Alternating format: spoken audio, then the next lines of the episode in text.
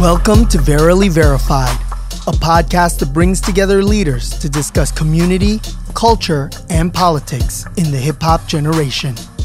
And now, please welcome your hosts, Biz and Rich Grills. What's going on? It's your boy Biz here for another episode of Verily Verified. Thank you for stopping by. Hope you enjoy the show, man. Today, got a special guest. All my guests is special, you know. uh, but I'm gonna say that because they special in their own right. Special to me. you know what I'm saying? Somebody I got on the show that I love. It's a dear cousin of mine, man. It's his family.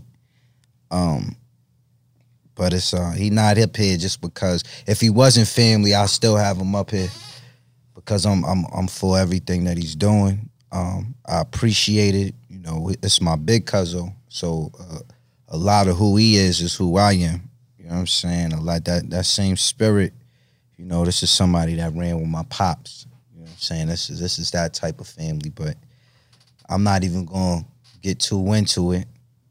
I want to intro- let him introduce himself like we normally do on the show.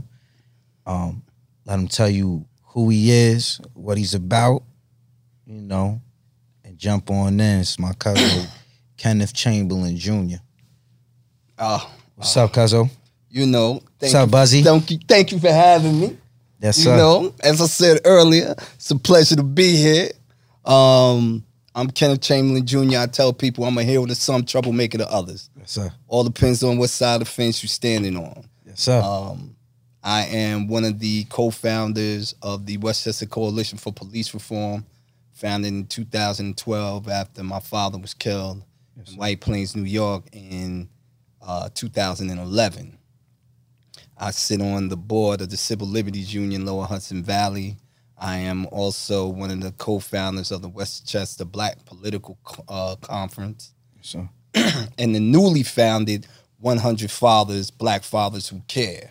Yeah. Um, we are just launching that now, but it, it's it's definitely time um, that these Black fathers be recognized. Um, we hear a lot about the Black mothers in the fights, and they minimize uh, the work of the Black father. Um, I don't know if that is intentional or not. Mm. I'm not going to get into all the conspiracies around that, Mm, but I don't know, um, bro. I think that this um, is something that was heavy on my spirit. we um Keep we're, going. we're getting it going, and once we get it up and running, um, we hope for it to expand through all the states, where you have 100 Black fathers who care in every state. Mhm. You know, and it's not limited to 100. Facts, but know? at least, but at least, yes. yes, sir. So I mean, other than that, you know, I'm just a regular guy. Yeah. you know, trying to stay out the way. That's it. Trying to stay out the way. Yo, Cuzzo, I want you to um that's we I can't allow things to happen in my life when I see God's fingerprints on it so strongly and I don't recognize, you know what I'm saying, what it's about, right? So uh for to even let the people know like even how this the meeting how this happened, right? I um I hit up uh I hit up my cuz and um checking on him, you know, holiday time and all of this stuff. And um, but I still want to drop the bug in his ear because I'm wanting to work out a way to where we could get him on the show. Like, you know, I'm been watching what he's doing. I'm for it. I, you know, if I could help in any way, I definitely want to do that. And um, so it's I'm shooting it out, and I'm kind of like, you know, I'm kind of looking further down the road.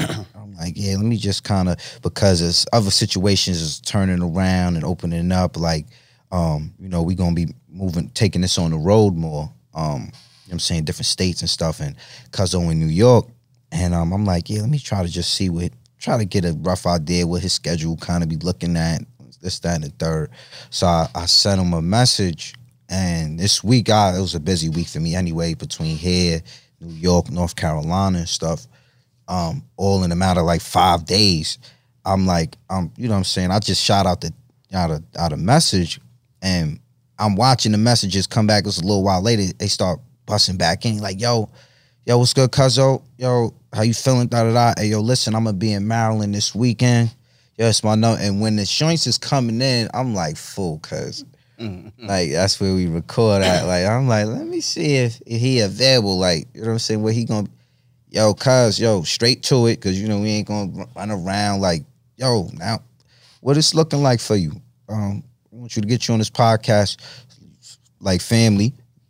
What up? We there? That's it. What's the time? ASAP. You know what I'm saying? It's a fact. And it was crazy how it all worked out because I was even trying to, I'm like, damn, I want to squeeze it in on the weekend, but I got to be in North Carolina. How can I do this? But he like, well, I'm going to be there for the whole week.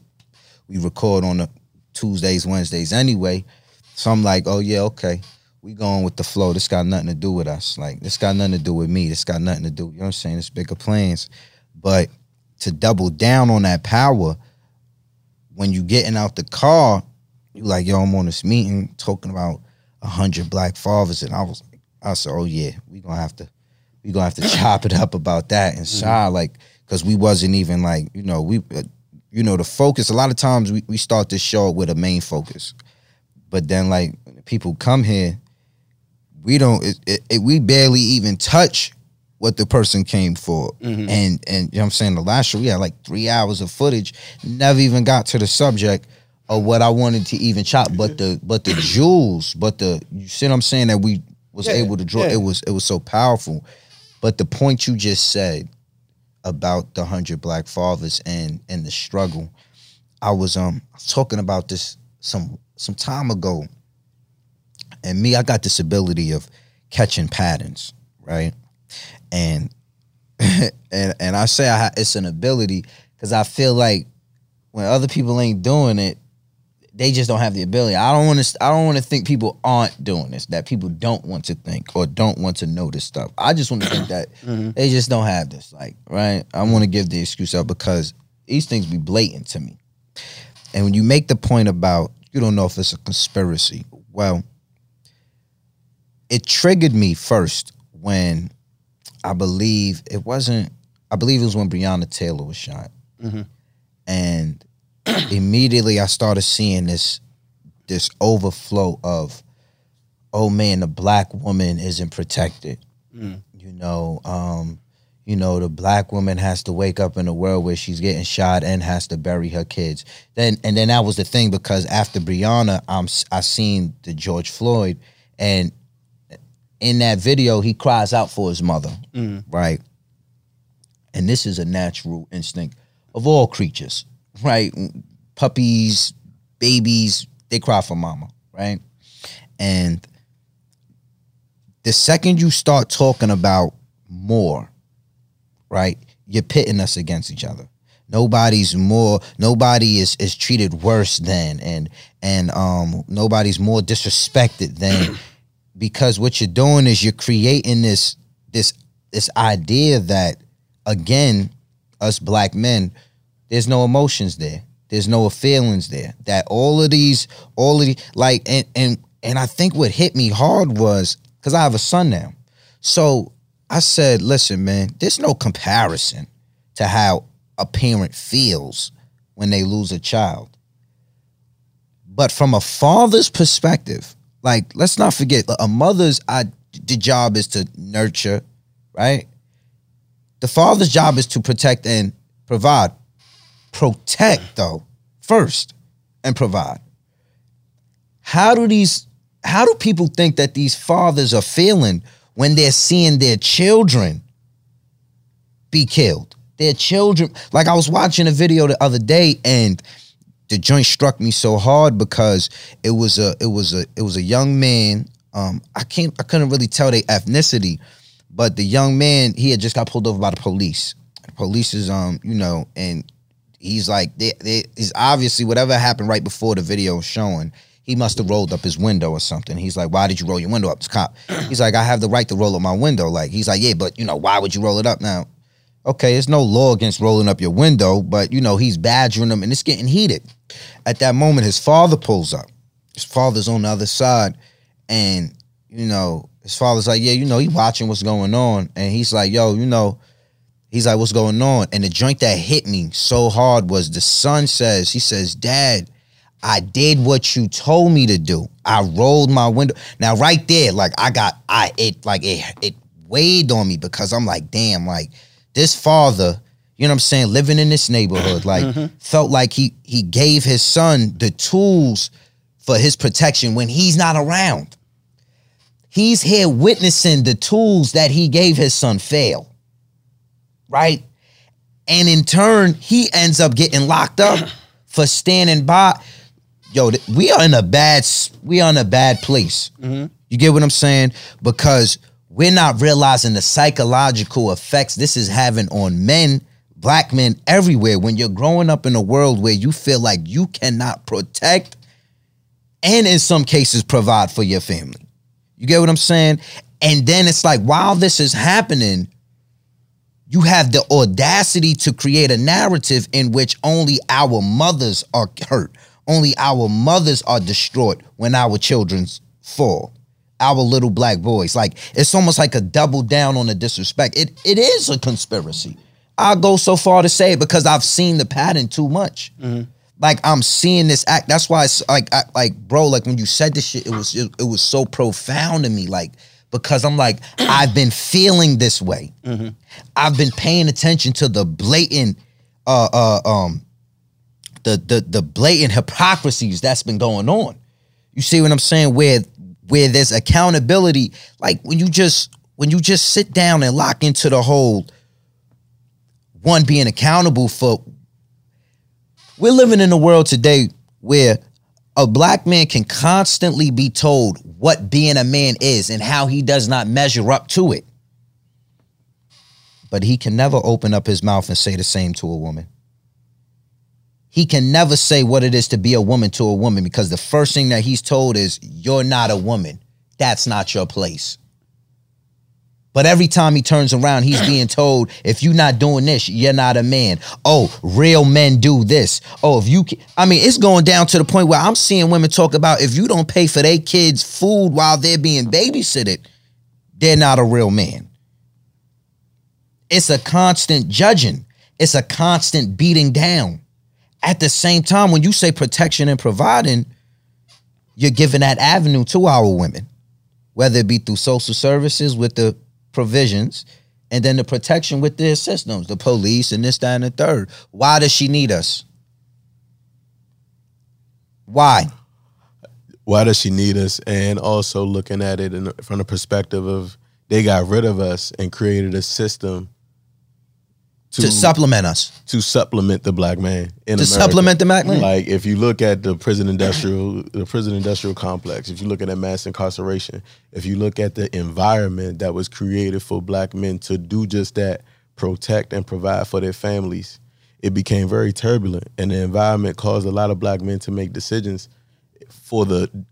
At the core of it was to protect, protect, Protect and and provide, provide. for their Yeah, families natural instinct. beyond beyond what society would allow them to do as long as the black man circumvented his character and the way his his swagger to the to the popular trends of essentially the people who still aim to oppress them. So Facts. you got to know how to walk that walk. Yeah. You got to know how to talk that talk. You got to know how to put on that suit.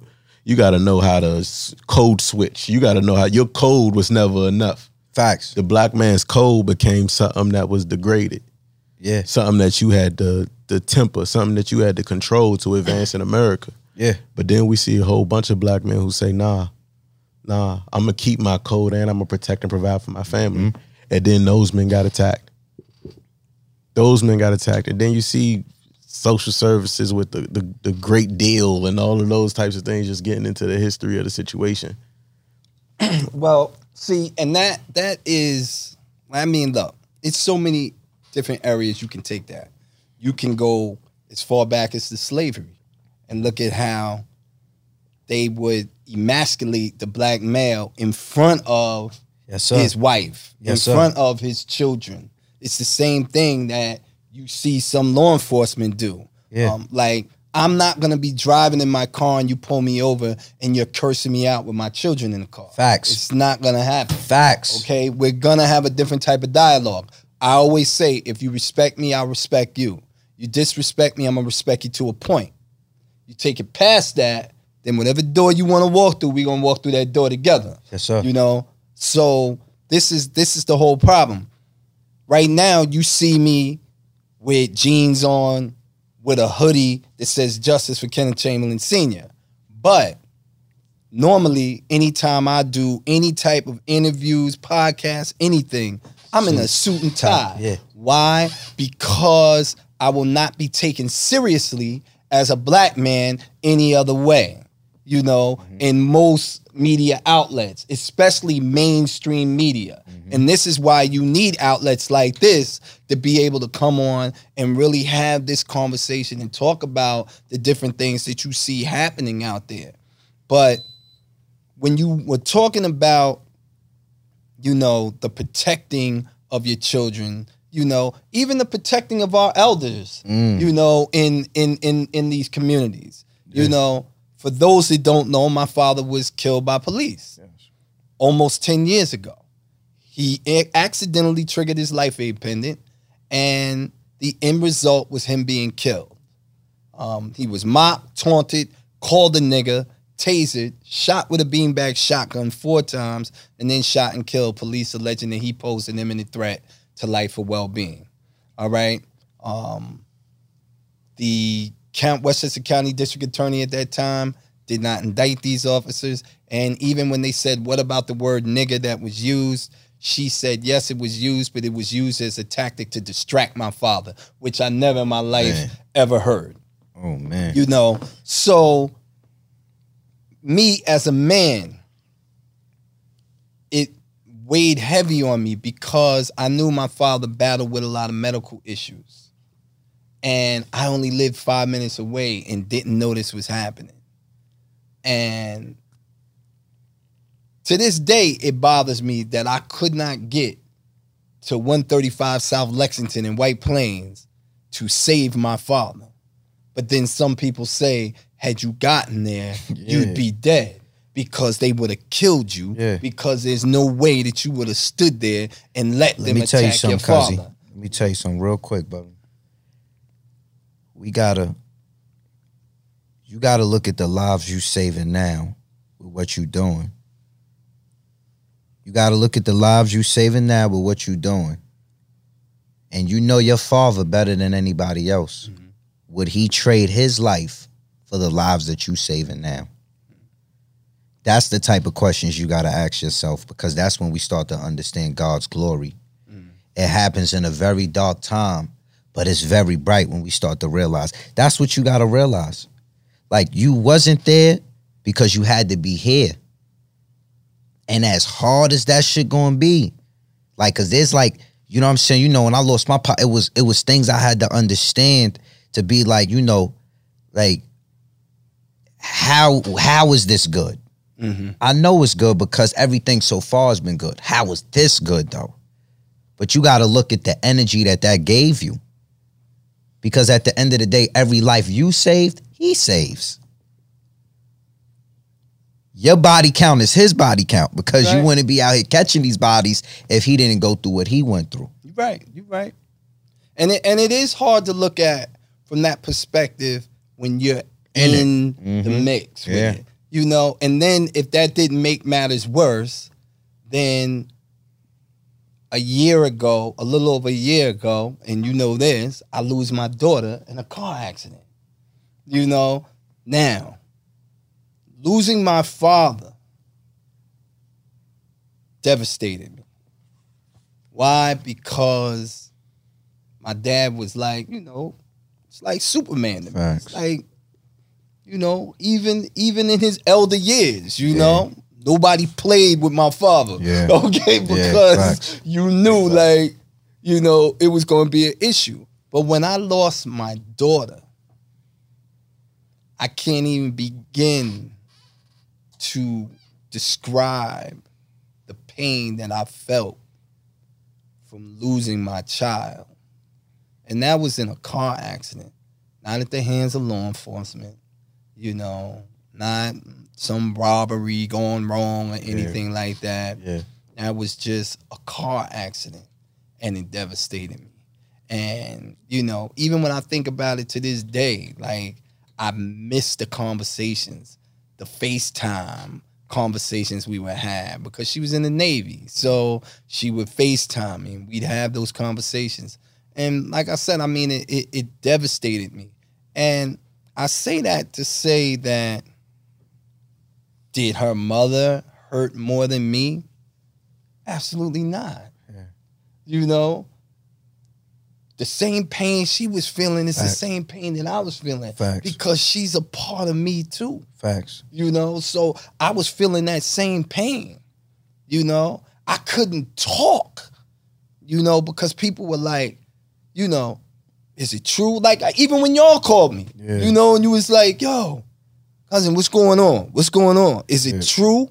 You know, Yeah. and I'm like, yes, you know, and then looking at my other children and having to go into my room and act like I'm making a phone call because I didn't want them to see me break down. Yeah. So I closed the door, you know, and then had to get myself together. And that's something that I've been having to deal with.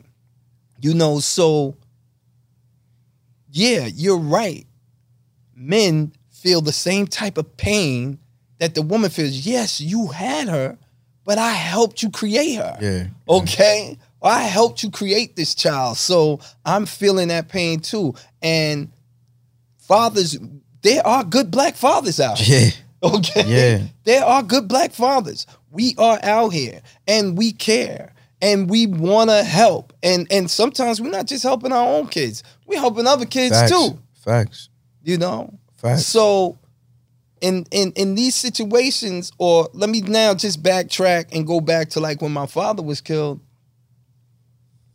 I look at when you look at society and you look at the media, they're always showing the moms who lost their children, Yeah.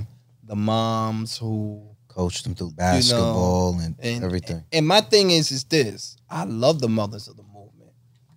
They are strong. They have no problem voicing what oh they feel. gosh. Oh my gosh. They will say it. You know, I have mothers of the movement surrounding me. Yeah. Why? Because it's not that many black men that stand with me. Mm. So it is the mothers of the movement that come out and stand with That's me how the Black Panther movement went. you know and a lot of people will say well what do you attribute the failure of black men getting involved in this fight and i always say to me it just seems like we have a form of stockholm syndrome we side with our abusers Uh-huh. you know, um, if I tell you, oh man, Pookie just got shot down the block by by police. Oh, I wonder what Pookie did. Yeah. How you know Pookie wasn't in a, a, a graduate program? Yeah, you know facts. how you know Pookie wasn't just on his way home, minding his business. Yeah. you know. But if I tell you them niggas from such and such block ran down on Pookie, I'm ready to ride out. Yeah, yeah, I'm ready to end that. yeah. I don't even know who it is yet. I don't know nothing. I'm ready to ride out and remove this person Yeah. for killing the same dude Mm-hmm. that when he did it, I didn't even give a damn. You know, so you know, That's And- scary. And, and when we say, this is why, you know, when we say Black Lives Matter, you know, people want to talk about, well, what about black people killing black people? Well, what about white people killing white people? Yeah. Okay? Yeah. I mean, one is just more sensationalized than the other. That's all. Okay? That's all it is. All right? Because, you know, when you look at most white victims, their attacker was white. Yeah. When you look at black victims, their attacker is black. Who's in your neighborhood? okay. Like I, I'm a criminal. I ain't really, you know what I'm saying, about to really go to hop on the bus and go drive, you know what I'm saying, two towns over to go victimize them people. I'm a criminal. If I'm down on money anyway, I'ma rob the people around here. And and when Like, I say that's just common sense. and man. when I say Black Lives Matter, don't follow up with All Lives Matter.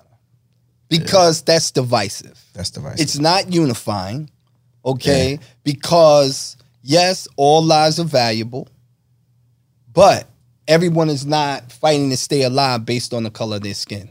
Simple. So you can't say all lives matter. I always felt they should have said all they should have said Black Lives Matter too. I always thought that one word too that could have been added to it would have like really kind of cornered them. It would have been a checkmate to where you can't even really say all lives matter because I'm saying Black Lives Matter too to highlight the fact that they've been neglected from all lives matter.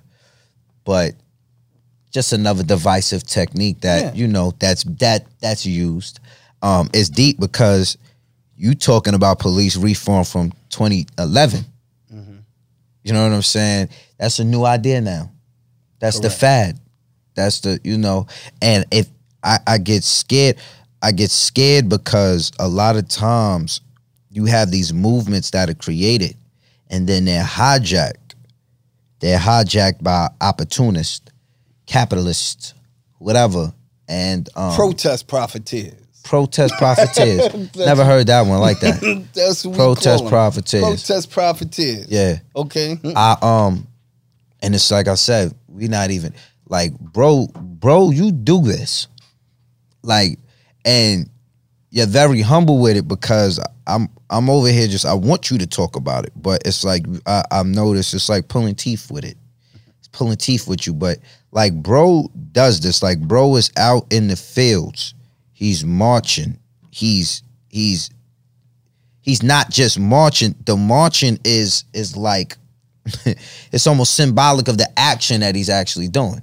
You see what I'm saying? He's on different boards. He's he's he's applying pressure to get results. You know what I'm saying? He's really fighting. Um, he really marching. Yeah. Like a soldier marching. Like back in the day, I'm just thinking of like soldiers marching. yeah, Like it wasn't like, oh, we all about to hop in Humvees or we about to go in the airplane. I'm talking like grueling early- through the mud. I'm talking American Revolution. You Yeah. know what I'm saying? Like yeah, no, boots on the ground. You know what I'm saying? Like that's one thing I appreciate facts. by just sharing spaces with brothers. You know, like brothers, like a, a, your pedigree. You know? What yeah, I'm saying? nah, the elder, an elder, for real. And um, I um, and I and I'm saying that because a lot of the times what we're getting, because like what this show is about, it's about grasping a hold of the narrative again. Mhm. Like I I can't, we can't rely on them to direct us because that's what these that's what these screens do. They're directors and we can't allow them to tell us who's the only people that got feet on the ground, what's being done, and because what happens is they'll get the masses, and the masses are just reposting, retweeting what they see on TV, things of that nature, and therefore the protest profiteers profit the most off of those scenarios. Yeah. So so so look. I mean, I know you know you just was like, listen, talk about it. You Yeah, know? talk about this. So so let me tell you, you know, what I have experienced in almost a decade of fighting to get justice for my father. Thank you. Okay. So let me Real just quick. This water we drinking, Itape water. It's from my bro. This is his brand. You know what I'm saying? He got his own water out. Um, solid brother. We gonna have him on the show. I just wanted, you know what I'm saying? Because I'm pretty sure. I ain't even you- open mine yet. All right, but if you was it to now though. if you was to jump into it, yeah, these ain't just regular waters. But I wanted you to get into that, and when you, you know, what I'm saying, get a little parched, just know what you what you what you drinking on. It's the finest. Um, my man Sean, man, um, solid dudes, my bro. We gonna have him on the show too, um, to talk about the brand. But that's what it is. Itape. I was um I was calling the E tape at first. um, definitely my brother's from the motherland. And it was funny. He asked me, he was like, "Yo, how? What's the exact pronunciation?" And as soon as he said it, I heard it. In my, I was like, "Yeah, it's fire though. Like very good." And, um, but yeah, but go ahead, break it Okay. open, bro. So let me first say this. There's a difference between being part of a movement and following a movement. Mm. Because you put hashtag Breonna Taylor, hashtag Black Lives Matter, hashtag George Floyd, or justice for George Floyd, that doesn't mean that you are part of a movement. That means you're following a movement. That Mm. means that it is trending and you want to be part of that trend. Okay? Mm. Okay, let's and go. this is part of the problem that I have with a lot of people that are out here. You know, we say everybody's tough till it's time to do tough things. Mm-hmm. You know, and we have to stop hiding th- behind this virtue of love and patience to hide a vice of cowardice. Because we got a lot of people out there that's just straight cowards. And mm-hmm. and I have no problem saying that. You know, or you've been bought and paid for as black leadership, mm. so you can't come out there and stand with families like mine or like yours in the event that there's some type of tragedy. And these are the things that I've experienced. I've had clergy get upset with me because I simply said I can count the amount of black clergy that has supported me on one hand and I still got fingers left over. So mm. I said that, you know, and I didn't buckle after I said it Facts. you know, and they're like, "Oh, he's attacking the clergy." No, I'm not attacking the clergy when I say that. I'm, stating the, the truth. fact. Yeah, facts. Okay, That's it. You know, I tell them, listen, a truth could be a lie told over and over again, and somebody believe it. I said, what I'm stating is a fact, and facts are concrete and measurable. Yes. Okay, so if that's not true or that's not a fact that I said, prove to me that it's not a fact. Give me more than And five then take people, offense. Okay, Yeah. and then I'm man enough to say I was wrong, but I'm not. So, and I don't have the more notable activists or the more prominent activists out there in White Plains helping me. You know, I felt like I was fighting this fight alone. And I've asked them for help. And they still haven't come to White Plains to help me mm. in almost 10 years. Mm. So I've had to put together a blueprint myself. Mm. I had to play chess. I had to figure out how I can move this, how I can do that, how can I, how can I get this person involved? And you know, because of the support that I got from white people, mm. this is why the movement is as strong as it is. You know, um, 85% of my support base is white.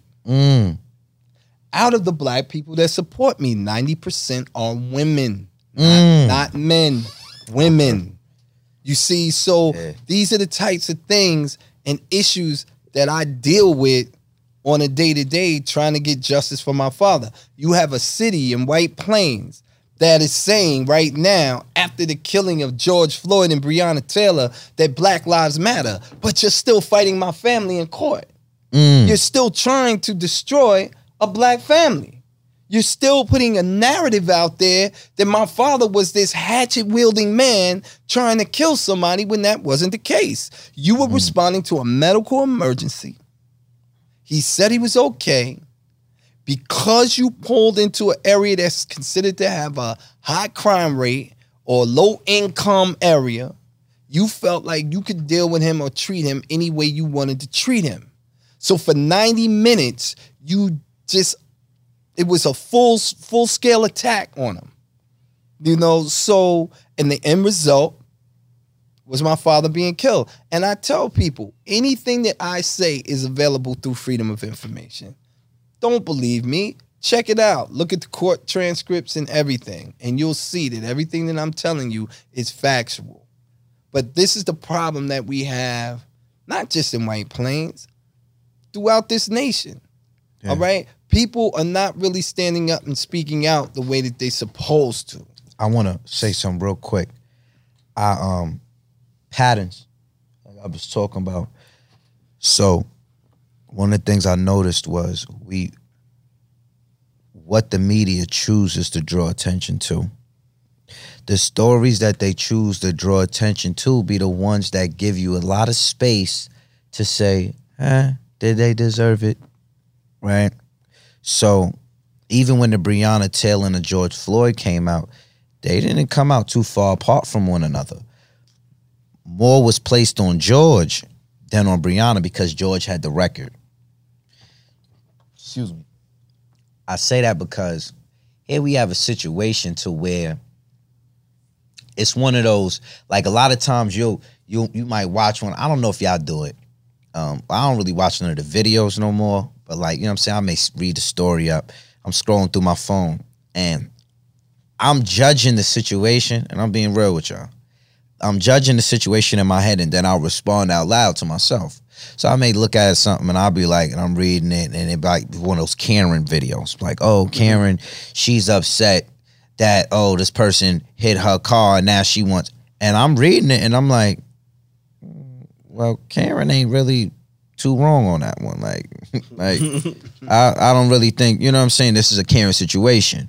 Or it may be a situation where it's a police situation and I may look at the joint and I'll be like, you know, he it shouldn't have resulted in him losing his life, but damn, it could have went a little different if like, right, you get that little piece. This maybe when you by yourself and you give your private judgment of the situation. But then there'd be those cases where you be like, I call them the, oh, nah, that's fucked up. And I realize I'll apply that to blacks getting done like that, whites getting done like that. Like it be those situations that's so clear, it's so humanely disrespectful that you just go, "Oh no, that's fucked up." Like, but those don't be the st- like Tamir Rice, and they just they just had they just showed that the, the, the officers with the Tamir Rice case just went free, Yeah, right? they were cleared. they was cleared, right? Mm-hmm. When you read when you read that story, oh no, that's fucked up. Like when you watch the video, that's fucked up. Like, I mean, the, the boy is in a park and they're pulling up on him. The cop doesn't even get out the car. Correct. It's just like this is this is like this is Grand Theft Auto. Like this is a fucking game. And he's shooting a little boy in the park by himself, posing no threat to nobody, even if it was a real gun. Y'all are just pulling up on the scene. No commands given. No, and you murder this 12-year-old kid. Right in Cleveland, Ohio. In Cleveland, Ohio. And it's like, that's not what gets the notif you know what I'm saying? That's not what gets the whole movements to even be followed or nothing because those are situations where the other people who be in these debates, they can't say, well, he's resisting the. Re-. There's no argument there. For a gentleman to be at home and his life alert, just the wording in that is too aggressive. You get what I'm saying? With, with your father's case, the wording is too aggressive. You telling me somebody hit the life alert button and lost their life? There's too much going on with that. That's too much that that that charges the people of all colors. Because honestly, Life Alert ain't really marketed to black people. When I watch the Life Alert commercials, it's the old white lady sitting down on the floor. Mm-hmm. So now you have to really think of the the politics behind this because do we want old white women feeling like God forbid their button can go off and they lose their life? So there's a lot of politics that go into, you know what I'm saying? And this is just from looking at it just real quick mm-hmm. and just knowing how these niggas move over here. It's like we can't really talk about this one. It's too is is this a possible lawsuit open for life alert? Is this it's too much with a George Floyd? Oh, he had drugs in the system already. He held a gun to someone's belly. Oh, We got a lot of meat there that we can judge him on and take some type of views off of the system, off of the systematic oppression that's going on. See, but this is why you have to learn, and these are some of the things that I learned. Like, and this is why I assist other families when they're going through these things.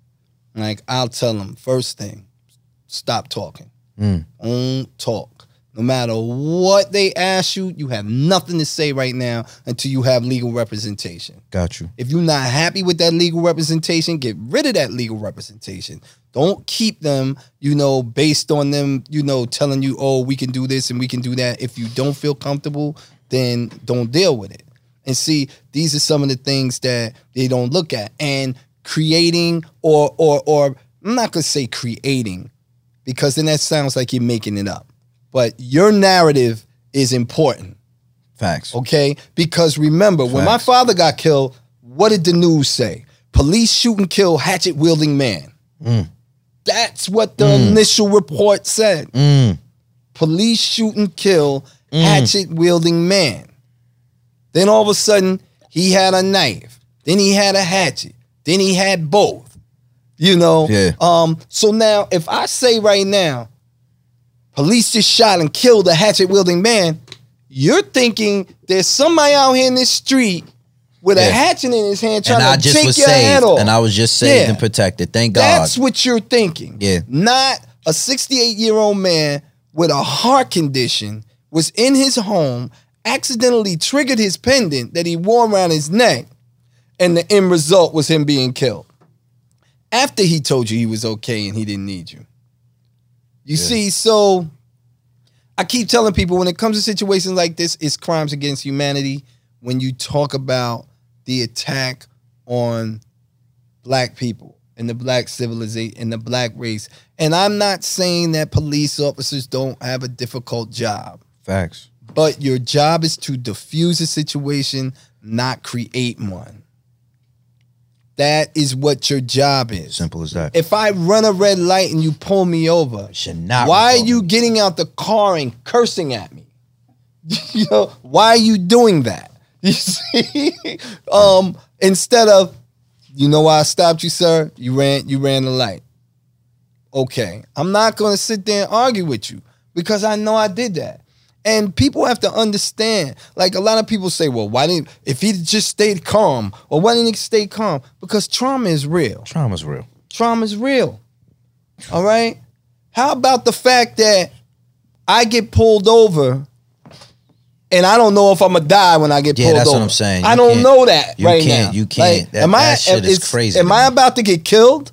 You know, it's How would you react if you did not know what the next five minutes will bring you? you know. If you would be here, what would your train of thinking be? How calm and how intelligent would you be able to maneuver? if you and this is what I'm saying, these are problems. Like I think about, it, I'm like, yo, I may be with my grandmother. Do you know how? And this is just real because this is something that's been like, like I always say, like with a side of the weak, the weak go crazy, the strong, the weak go along, the strong go crazy. Because I'm noticing certain things are bothering me more now as a man than I never really noticed. If I'm riding with my grandmother and she's driving and I'm kicking it with her, and somebody pulls up behind her, that instills fear into her. And here I am, I'm her grandson, I'm her strong grand, I'm sitting, and that shit doesn't matter. I can't call the fear that she's fearing right now because some niggas just pulled up behind her. That's a problem. That's a problem. Our women can't even really because they don't even like when I'm watching a lot of these videos. Like I was watching a video, the dude is out at at at, a, at I don't know, he's like some food place or whatever. He's out eating with his with his with his lady and the kids, and the kids. and they're coming. I saw it. Do y'all understand the psychological, the emotional, the spiritual effects that that has on that man? That's it. Yeah. And that's why I said trauma is real. Trauma is real. And then in the midst of all of that, you want me to be like, and I'm watching them, and and and there be times, and like I said, there, there's times where I'm like, oh man, you ain't have to do all of that. Um, yo, come on, bro, just let them. I'll do that sometimes to myself. I'll never do it publicly. I'll never post it on no page like, yo, he should have. I'll never be that person. I'll never criticize mine in that moment. But sometimes, yeah, I'll be like, well, if, if he would have, he would have got out of it. But yeah, you know, we'd have just took. But I'm watching this joint and he's he's snapping on this dude, like he's snapping on the cop, like not the f-. like he's blacking on him, and I'm like, yo, this could go bad. But at the same time, this is his form of crying. He's crying right now without the tears. Yeah. He's crying right now. This is an emotional outburst that we fail to realize that men experience. But there's no mm-hmm. there's no liquid coming out. So the way we we're, we're expressing this feeling of emotion is with aggression. I had it on my page. I posted that video on my page. Word. And you should have seen some of the comments that people put underneath. And I actually had to interject on one of them because somebody said, Oh, yes, the officers were wrong, but he should have just stayed calm. He Oh. shouldn't have been yelling and screaming. No. And I said to this person, I said, Well, explain to me why he needed to stay calm. Because you don't know what would happen. I said exactly. Exactly. He didn't know whether or not that was gonna be his children was gonna see him shot and killed Yeah. right there in front of their eyes. That's the point. He did not know that. Okay. He is probably nine times out of ten, he has probably had some law enforcement contact. Encounter. And he's 10 times out of ten how 10. that went wrong. Whether it was Then- directly with him, it was with an uncle, a brother, a fa- ten times out of ten. Correct. He's had a negative experience. So so he's thinking about all of that. He's thinking about how he's talked to like nine times out of ten, like he's not ish anyway. Yep. When when law enforcement walk up to us and they talk to us. All right. And that's not saying all law enforcement. Yeah, no. But I can tell you more times than not, when I've been pulled over or just walking down the street and questioned some of these officers have been very disrespectful. And then when I match their energy and give them that same type of energy back, now they want to lock me up. Mm. Or or now it's so I, I can remember one time an officer said to me, say one more word. And I said, What's gonna happen? He said, I'm gonna take this stick and bust you upside your fucking head with it. That was his exact words to me Yeah. Oh, he don't know. you know and i and i just looked at him like you're not gonna do that. Yeah. you know i'm not gonna just stand there and let anybody hurt me. And that's not condoning violence. That's not telling people to be violent. But i'm not gonna stand around and let anybody just hurt me. That's another thing I wanted to bring up too, because I think that's something that I peeped that our our people, we as a culture, self defense was was part of the culture. you have the right to defend yourself Well, yeah, but what I'm talking about is like self defense in the form of like a martial arts. Like this was like growing up, we, you know, um, Sifu, Master Sifu, right? And I, I've heard, you know what I'm saying, countless stories, you know what I'm saying, with pops. And um, you know, my pops was a was a was a was a real one. And I remember he always used to say was the only person he'd have to go get his gun for. Like, you know what I'm saying? Self defense, martial arts, and those those those trainings, that was a part of our culture. correct You know what I'm saying? That's something else that I'm noticing has slipped away. You know, from you know, from being part of the culture. Like it's like even like kung fu, like, you know what I'm saying? My favorite movie of all time, number one, is The Last Dragon. Number one favorite movie of all time. Like, you know what I'm saying? And you watch that movie, niggas was in Harlem and they run around with they, you know, they they they geese on and they, you know what I'm saying? You was like, yo, they really like, and they was really, brothers was really moving like that. How is that your favorite movie Yo, that's my favorite. Listen, my favorite movie number one all time. The Last Dragon. Oh. That's my favorite movie. know. You know what I'm saying? I, I can't claim that as my favorite That's my number one. Yo, I I swear I, I, got, could, I gotta go back to the Run Run Shaw movies. Oh man, nah, see, I can't go I, that I gotta go to the Run Run Shaw movies. Five Deadly Venoms, Master, you know, Master Killer, Oh, yeah, yeah. 36 Chambers. Yeah, yeah, you yeah. know, things Chambers of Death. Yeah, facts, facts. You know, I can't, you know, and being a martial artist, I mean, Yeah. if I said Last Dragon is my favorite movie, all my martial brothers look at me like, what? Yeah, no, no, that's not. All right, so Really? All right, so quick explanation. Reason why I felt like it had everything. You had a Barry Gordon. Uh, excuse me, excuse me, excuse me. Damn, why I'm messing his name up? Barry Gordon. Barry Gordon. Gordon. Gordy. Gordy. Berry Gordy. You got that soundtrack. You know you got you got the bars on there. You got I mean, you got Steve uh um Stevie uh uh Stevie Wonder. You got I mean the soundtrack's fire. Then you got you got my girl on that joint Vanity, right? Uh from Vanity 6, right? Then you got uh you got my man Taimak who's killing it. You got like you got like the first like form of like 106 in Park that they got in the joint. Like the movie is like it's like thick with culture. Like you know what I'm saying. Now, strictly kung fu.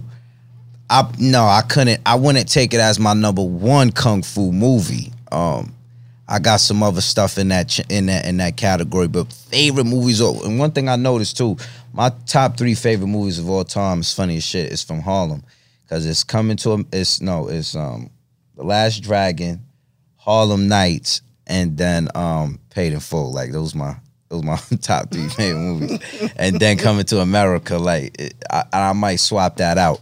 Um, but I want you to rap about um your martial arts too, because um, like I said, I felt like we gotta we gotta start in, ingraining that back into the you know what I'm saying to my I know my little man's my little man's he's definitely gonna be taking up something like I really want him to you know what I mean do a little bit of everything like but I took up taekwondo when I was younger you know what I'm saying that was that was good for me So I think um, I was around maybe 16, 17 years old when I was first introduced to martial arts. okay Um, I was in the streets running wild, getting in all types of nonsense. And my mother, who knew Grandmaster Watts at that time, okay went to him and said, Can you please do something with my son? And said, Because if you don't, he'll probably be dead before he's 18, 19 years old. So, um, he told me to come to the class. I was very, very cocky. And I said, What time your class start? He said seven o'clock. I said, I'll be there at 645 you know, talking my ish. you know, I get there, never forget. He put me on the floor and let me spar this dude named Rudell. We call him Gunny. Um, Rudell was a short dude. I'm looking at him like, ah, I'm gonna run through this dude. He's nothing. nothing You know, he's nothing. You know, like like Mayweather say, easy work. yeah yeah fact, right so, so I thought. okay. Next thing I know, boop, boop, boop, I'm on the ground. uh I get back up, boop, boop, boop, I'm back on the ground again. I get up again, boop, boop, boop, I'm back on the ground again. I'm like, oh, oh, this this kung real. fu shit is real. yeah it's like that was that was what I thought in my head. And it was like, you know what? And I started training. So I've been training now maybe 34, 35 years. Um, I am a Sifu in Wing Chun Kung Fu. Um, I have my fifth, my fourth degree black belt in uh, Sanuces Ryu Jiu Jitsu, my fifth in Grismatic Touch. Um, my highest rank is eighth degree black belt or Hanshidan um, in uh, Chunjitsu Ryu or Chunsan Ryu fighting system, which is an urban combat fighting system, which teaches you what to do, like when we walk out this door and somebody attacks you. yeah fact Um, and um, as far as Brazilian Jiu Jitsu, I have never formally been trained. Um, well, tested. I've never been formally tested in Brazilian Jiu Jitsu. But they said that, you know, if I were to take my test right now, I probably would be like maybe a brown in that. Um, but I recommend a hand art for everybody. I actually have another hoodie that I had on the other day. It said jujitsu because you might run out of ammo. You know, so. Straight up. so Really, really. you know, you know, um, I've had conversations with people. Like I had a gentleman that I know that's a friend of mine that's a police officer. And he was like, Yeah, well, you know, I got my I got my tools around my belt. So, you know. And I said, listen, I can respect that. But if you ain't got it out, yeah you ain't, it ain't a, getting it, it ain't a threat facts facts you know, you're not getting Facts. it out. Yeah. And and I tried to explain to him, you know, that that understanding, like this, don't always rely on that. You know? yeah I said because you may not be able to get it out. You might be dealing with somebody that's trained, that's knowledgeable. So it's a difference between running down on somebody that's just some regular dude that don't know nothing. Uh, But it, you know, that's like punching the dude in the face. He take his shirt off, and all of a sudden you see two gold gloves on a chain around his neck. You like, you oh. know you about to be in a Yeah. fight. All right, you know you about to be in a fight because he just wasn't just giving them things. He had to earn them gold gloves. Yeah. Yeah. So you know that you about to be in a fight, and that's the point that I try to make with people. So you know, now I will say with this COVID era and a lot, lot of things is happening, I'm getting a lot of phone calls now from people saying they want to train. Yeah. You know, oh man, I want to train. Can I train privately with you? Can we do this? Can we do that? You know, um, I did have a school open in Mount Vernon, but I closed my school when my father got killed. So um, I tried to get some of my high ranking students to keep the school open, but you know, they didn't want to keep it open without me there. And so, you know, we closed it. But we're looking for another place to open now. But I do teach privately right now, you know. Um, like we'll we'll work out in the parks and things like that. You know, the mask on, the gloves and all of that. Yeah. You know, because you gotta touch. You gotta touch hands Facts. you know um that's the only way this is gonna work and you know and really working people with basic stuff basics basics basics but i recommend martial arts for everybody or some type of discipline even if you like to box then Yeah. box Yeah. you know but you gotta do something because you never know you might have to throw a couple of hands Right. before you can get to the you know, to the thing, you know, before you could get to that. Create you might, space. You might have to boom, boom, boom, and then, oh yeah, what's up? You Yeah, know? yeah. But, you know, it's That's too easy. It's too easy to pull. It's too easy to pull that out. Yeah. You know? Yeah, nah. I, uh, yo, it's funny. I don't know if you remember, but I, before we started the show, I'm like, yeah, dude, I'm bringing on. It should be a good way so so niggas kind of understand the pedigree, the mentality I'm coming from. This shit, this shit ain't just grow from nothing. Like, he, it's it's titans that came before me that I draw from, and just how the spirit and mentality. But it was one night. It was back in college. I don't, hold on. What, what you, you talking We about? not we not even gonna go into the whole joint. Uh oh. It was a college park night. We ain't even gonna go Oh man. But you I want to said- tell a story about how I met you though. Okay, yeah, we yeah, we get that. All right, we're gonna do that. We're gonna do that right. But I, I want to say this real quick. Um we was we all went out. It was a bunch of us, and um there was an altercation that goes on. And I'm really speeding through. It was a wild night. But um it's a brawl. Bunch of people fighting. You know, at first I don't even recognize it's my people's because the first two people I see scrapping is like look like two white boys, but I forgot we had came with a white dude, my man white boy or whatever. So um that was him. When I realized that, I'm like, oh, this is our people's. Like I'm over here dealing with something. Jump into it, whatever. So while it's going on, there's a point in the fight in the brawl where there's a gentleman who goes, yo, he lifts up his shirt, yo, y'all ready to feel still. So in my head, mine, this is out in college. So in my head, I got the mentality like that I'm kind of back up top dealing with my up top crew because the mentality is just a little different. I'm in college, you know, not saying my niggas back home don't got nothing to lose, but in college it's a different mentality. You know, we niggas see guns, you do what you supposed to do, run. Mm-hmm. I'm not even in that zone at the time. Like, so when when son say, yo, y'all trying to feel still, in my head, I'm like, oh, he fucked up because he ain't even he ain't even take it off his hip. He mm-hmm. somebody's gonna jump on him and you know, we gonna come up a strap today. That's not how that went. Every that's not how that went, Buzzy. Everybody skated. So he, it was five seconds in. I got the person I got. I'm working him. I'm on the floor, get him crazy, going down. All of a sudden, I, I start feeling the feet and the kicks. I'm like, y'all. I knew we have all the numbers, but damn, like how many niggas is in this? Like, uh, and I'm wrapped up good though, so I'm not getting tore up. I'm, I got. So when the situation is over, they gotta pull me off the nigga that I got that I was wilding out on. Police got me on the curb. I look across the street. It's like the whole university that I came with is across the street. And they all watching me. I'm about to get locked up. Like, I just got jumped, but it was like I was the last aggressor. You know what I'm saying?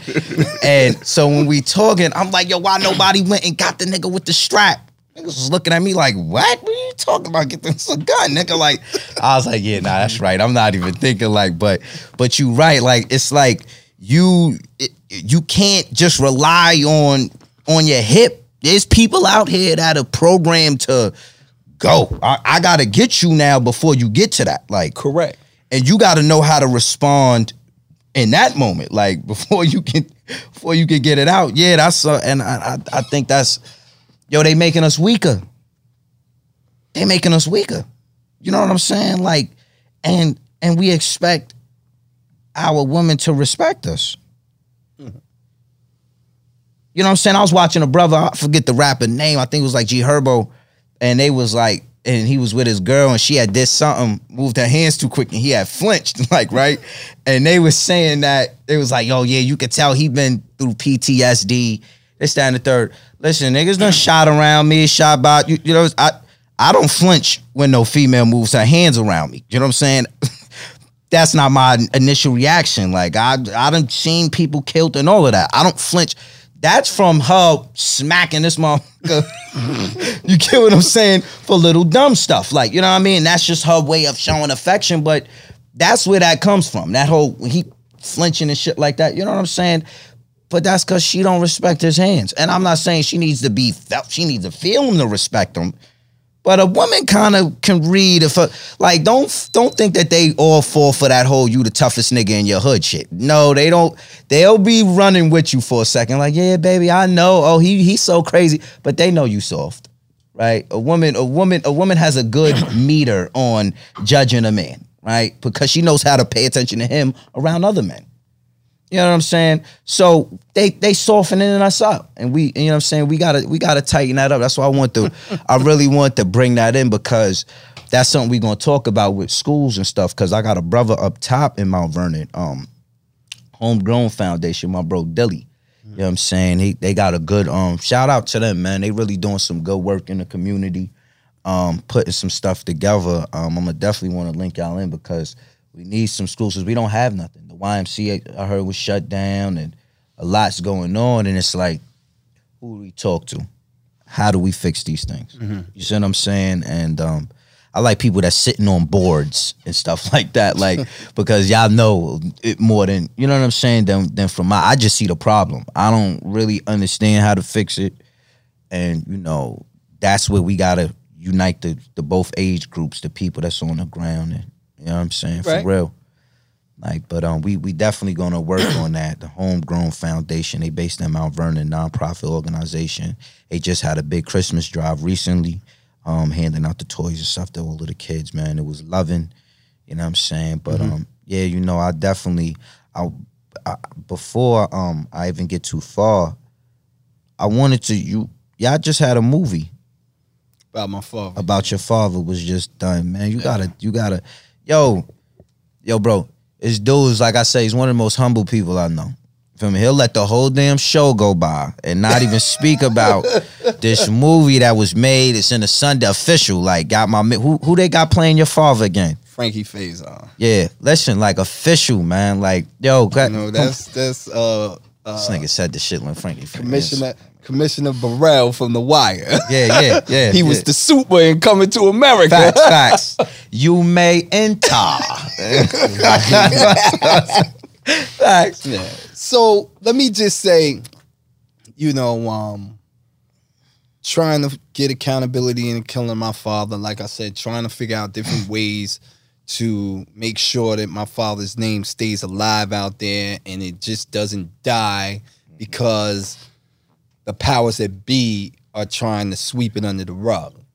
Um, I get an inbox on Facebook one day and someone says, I'm looking for the family of Kenneth Chamberlain Sr. I said, This is his son. How can I help you? Mm-hmm. He said to me, You know, I've been following your case. You know, I don't think you're getting the attention that you should be getting. Mm-hmm. I want to help you. Mm. I said, How you going to do that? I make movies. Like, Really? So I heard that, but I'm like, hmm. Yeah. Yeah, all right. whatever. You know that So was does my man. He make movies too. yeah. you know, I, and t-shirts if you need them. facts, you know, facts. I'm, I'm, I make movies with my cell phone. you Yeah, know? facts. Right? so, but we're not gonna talk about the movies. Yeah, right, Okay. right. Yeah, we so, do this. So, you know, but he said he wanted to have a conversation. We had a phone conversation. We talked. He sent me um some uh movies that he's done so I could see him and see how professionally they were done. And um he said, I want to do a movie about your dad. So I sent him all of the court information, everything that he needed, everything foiled stuff, freedom of information, all of that stuff, gave it to him. About a month later, he sends me a script. Mm. I read the script. I said, okay, that looks pretty accurate. Send it back. Told him, you know, go ahead, move forward. That's Next thing I know, he's telling me, um, we're doing casting, we're doing this, we're doing that. And he said, you know, I got some good news. I got somebody who agreed to play your father. And I said, who? And I said, he said, Frankie Faison. You heard of him? I said, Frankie Faison? I said, um, coming to America, Frankie Faison? Yeah, yeah, yeah. He said, yeah. I said, Commissioner Burrell from The Wire? Frankie Faison? Yeah. yeah. I said, Banshee Frankie Faison? you know? yeah, yeah, we get this You is real. We really doing some real know- shit. I'm like, uh, uh, what was what was the one that Marlon and them did? White girls, whatever. Yeah, yeah, yeah, Frankie yeah, yeah. Faison? He's like, yeah. So he said yes, and and we met and we had a conversation. They flew me down to Chicago. That's where they filmed at. Um, and they said, you know, we got to keep it quiet because if people get wind of it, they may try to shut it down. Mm. So you know, we kept, by the time they found out about it, movie was done. Done. Facts. Okay, Facts. Done. Um, we have won a total of maybe, no exaggeration, maybe ten awards Yeah. um, in the film festivals and things like that. Um, possibly, um, and actually, Morgan Freeman and Revelations Entertainment has now come on executive as executive producers of the film. Mm. So they're helping us now push the film. I actually had a meeting with them the other day. Mm. So we're looking at maybe around October, November, the movie is going to come out, theatrical performance, you know, providing, you know, there's some type Yeah. of normal again. Yeah. You know, damn. um, you know, um, people have said that Frankie Faison's role is Oscar worthy. Mm. Um, he has never played a leading role, leading actor in any of his movies, anything he's ever been in. He's never been the leading role. He's always been a strong supporting Supporting actor. Yeah. So for him to take this, you know, was just great. You know, um, being on set with him was crazy because it was almost like my father's spirit dropped in him. Mm. You know, a couple of times I had to walk off the set Yeah, because it was just so crazy, you know. And I will say this the name of the movie is called The Killing of Kenneth Chamberlain. So you know he dies in the movie. Yeah. But the buildup to that point is so crazy. You know he's gonna die, Yeah. but the buildup Yeah. is so intense. And when we were at one of the film festivals, I think there was about maybe 250 people in the movie theater. Mm. When the movie was over, all you could hear was sniffles. That's all you heard. Um, when they when they turned the house lights on, all you saw was people wiping their eyes. I never saw 250 people in a movie theater crying Mm. all at one time. Never saw that before in my life. You know, um, it's a powerful movie, Yeah.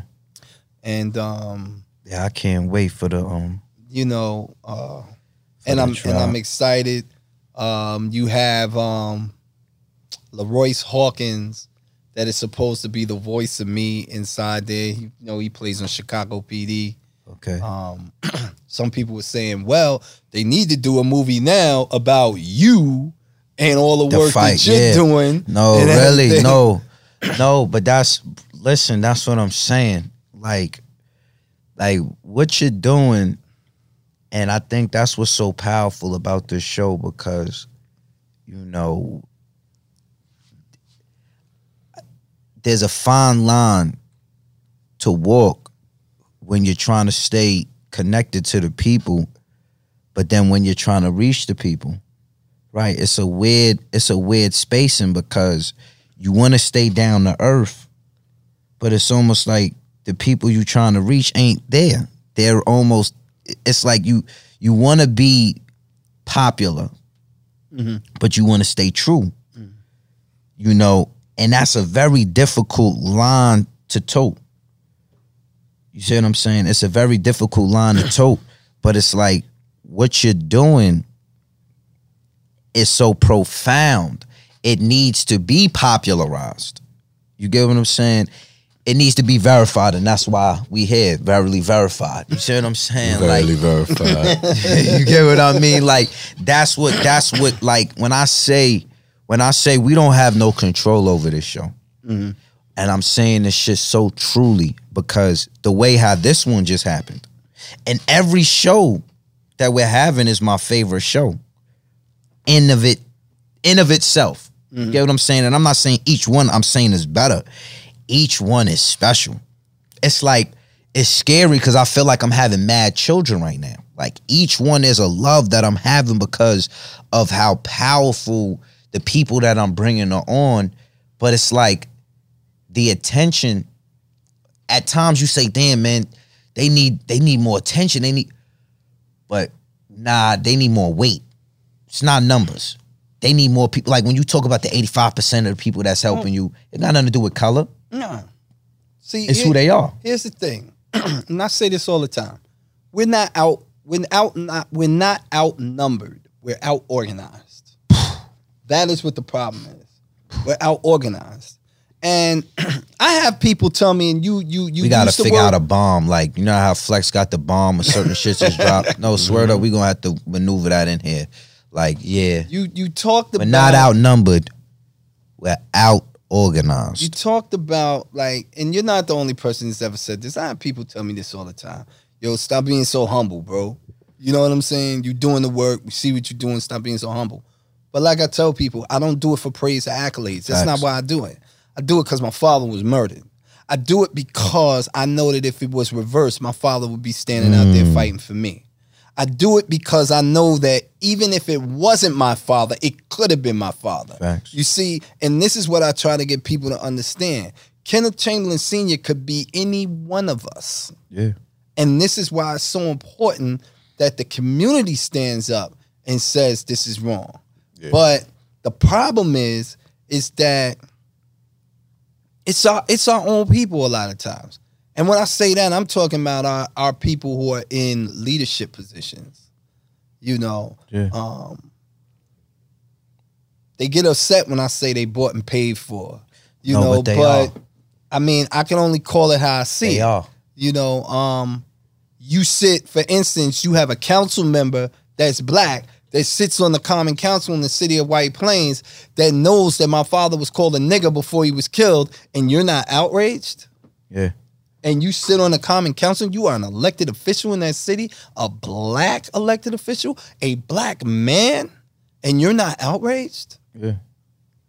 I don't get that. I don't understand that. You know, um, But probably got BLM stickered on this car. you know, so this is this is this is Drove out of. White Plains and went downtown to go do the the the, the Eric Garner march and stuff like the popular. They'll they'll stay in line. That's how I know you're bought and paid. Like yo, look here. I'm gonna talk. Yo, Buzzy, you know how we do. Here, don't worry. This is a hundred. We keep shit one hundred here. Like you know what I'm saying. I know how you feel. Like because one of the things I take from Malcolm, and I and I try my hardest to stay in line with it. Like I, I, I, I it's him whipping me back into shape. Is when he's I watch his interviews and he'll be like, you know, I'm not. You're not gonna get me to talk down on a on another black man, right? Mm-hmm. And then at the same time, he would hold a lot of, of those black men accountable. Mm-hmm. It's a difference between hating on somebody and holding them accountable. You get what I'm saying? Correct. There's a huge difference. Here, I don't care if you hate it. We got to be held accountable and we have to hold accountable. Yeah. You see what I'm saying? And that's a problem. Like, we allow that color to remove accountability. Selectively though and we don't we don't spoke about it before like we'll look at two we'll look mm-hmm. at attorney generals and we'll we'll look at kamala and then we'll look at the the, the kentucky dude and mm-hmm. you don't care about their records but how the media has given each to us is how we've treated each one right? And and and, and when this happens it's a direct insult to our intelligence because you're basically telling us we'll tell you who to like we'll tell you who not to like we'll tell you what's important we'll mm-hmm. tell you what's not important. And these elected officials these black ones nine out of ten they were elected because they were black. Because that's how a lot of us get into office. A lot of us get into places not saying we aren't qualified not saying that we shouldn't be in those places. But for instance when you take a obama for example at the top echelon of this voting system he was put there by majority of voters who was voting just because of his color Correct. so off the fact of that, whether it's a honorable fact, a smart fact, but off the fact of that, where is the honor to that blackness? And so, yeah, we should hold them. I do hold an Obama at a tougher, a, a more scrutinized position than a Trump or than a Biden or than a Bernie Sanders or that anybody else that does not share my plight. I have to hold him more accountable at the same time hold them all accountable. And I can see how disheartening it would be to be in your position and you watching somebody who you might have voted for. Mm-hmm. you, you know what I'm saying? Somebody you might have put in this position. And there are people who I voted for where I look now and I say, I'm sorry that I voted for you. yeah. You know? So, you know, my whole thing is is you use the word accountability. And and that's what I say. I just want you to be held accountable. Hold me accountable the same exact way. Mm-hmm. You know, if you see me doing something that I shouldn't be doing, call me on it. Hold me accountable. And that's so, you know, when I confront them, they, you know, confrontation is not a slap on the wrist. That's not what confrontation is. Confrontation is pointing out a specific pattern of behavior, something that you see that is consistent, mm-hmm. that could be good, could be bad. But in this particular pa- case, it's bad. The fact that we have black leaders in positions where they can really affect positive change and they do nothing is bad. You know why? You know why I think a lot of that happens a lot of the time? Some of the time. Most of the time when we watching these, a lot of our black officials and uh, some, I, I, hate putting blankets on stuff. I'm, I'm trying to, but certain ones, let's just use that word, right? What's happening is they're in a position. The position that they're in isn't stable. They're trying to move up this is this concept of getting through the door and opening up the door for the ones behind you, right? So what they're doing is they're being careful not to give off this unapologetic because we know what runs this country. Racism. Correct. Whether we want to say it out loud, white supremacy is what runs this country. So if I'm planning on moving up mm-hmm. in a world that's ran or in a system that's ran by white supremacy, it does not behoove me to bother them on my way up. It's just not smart, right? Especially in areas that's heavily concentrated with white supremacists, right? So now when we're looking at Senate, governor, wh- whatever these positions are, they're never really at the, the pinnacle of what they're trying to get to. You know what I'm saying? I don't care if it's an alderman out here. His goal is to be the next Obama, right? So he's looking at every step. And he's like, damn, I, I can't be too out of the norm because that puts a target on me. I look like I'm troublesome. I look like I may actually change some shit for niggas, and therefore I can't be trusted. So now you're you're torn between how do I but when does it stop? When does this whole let me not get too comfortable? You know what I'm saying? It, it never stops. And it, and what what made me think about that was, and it's so funny you said that because I was just thinking about this the other day, and I was having a conversation with a friend of mine, and we was talking about like a doctor. I'm like, well, why wouldn't the doctors? We talking about COVID or whatever, and why wouldn't the doctors come out and say this? And you know they. You know, and this doctor went and got the, the vaccine or whatever, and I'm not gonna get too crazy into that or whatever. But what I said was, I said, listen, that nigga put 10 years into the system. That was after college. You get what I'm saying? This, this nigga done put so much effort, hours and hours of studying, of late night testing and, and, reports and dissertations. And you think they're willing to throw that whole shit away for a George Floyd? For Breonna Taylor? Do you, do you know what type of resolve that takes? Do you know what type of character that takes for somebody to go through these systems and And, and, and you know what? I'm gonna cut you short right there because you mentioned Malcolm and trying to live by, you know, like his kind of code. When people say that, and I've had similar conversations. oh wait, I I don't condone No, what no, I was no, describing. No, no, no, All I'm right. not. I'm not saying. I'm not All saying right. you condone it. Okay. I'm saying that when I've had conversations with people like that, I said to them, you know, do you think that Martin Luther King and Malcolm X were different? I said, See where you going? I said they weren't. I said, you know, they died. Both of them died when they began to talk about the unification of black people and having your own property, having your own land, you know, um, buying black. You know, I said, Dr. King said, I'm not fearing any man or anything because I've been to the mountaintop and my eyes have seen the coming of the Lord. Malcolm, X said, I live like a man who's died already. Mm-hmm. So I tell people that means that in order to truly live, there has to be a cause greater than yourself Greater than your life. that you are willing to die for. Mm. So I would rather be a one term elected official Mm. than to be a multi termed hypocrite. Facts. Standing Let's out go. there selling dreams, Let's go. making people believe that I'm for all the people when I'm not. Mm-hmm. You know, they don't stand on these front lines right now and yell Black Lives Matter because they necessarily believe it. No. They do it because it's politically advantageous. They want your vote. And you, so now they want to run on that platform. Simple. you said something that stuck with me. That's gonna stick with me for a minute. You said when you first introduced yourself to some, I'm a hero, and to others, I'm a troublemaker. Mm. Mm-hmm. And the mm. problem I have with a lot of people in positions of power that really can affect change is they try to eliminate the troublemaker. They, they don't want to be a troublemaker to nobody. Yeah. I wanna I wanna be the hero of my community without causing trouble to the establishment. Yeah.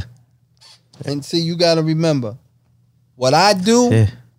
Like I tell, I'm not. I'm not trying to hate on no black man or black woman. I want to make you feel uncomfortable. Mm. Because if I make you feel uncomfortable, You'll change. you're gonna do something. Anytime we've ever done something, we felt uncomfortable in our position where we was at, and we said, "Oh, nah, I can't be here no more. Yeah. I gotta get up. I gotta do something. You ain't gonna get it on your back. All right, Yeah. get up and get it.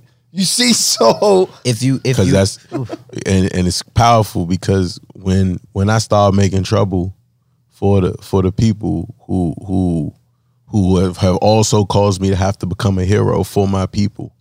And I'm fighting for your people and me fighting your people for your people is bringing you trouble. Now you have to question your position. Mm. Like this man is fighting for my grandfather my father my sons my Yeah. daughters my mothers my grandmothers but but it's hurting me. How? Mm. How can you even put yourself in that position? they can't stand to see me come to certain events. When I walk in that door and they see me, I know what they thinking. Oh, here come this nigga. I know that's what they thinking. It's a Here badge he of honor. come. It's a badge of honor. You shouldn't Here feel he comfortable in my come. presence.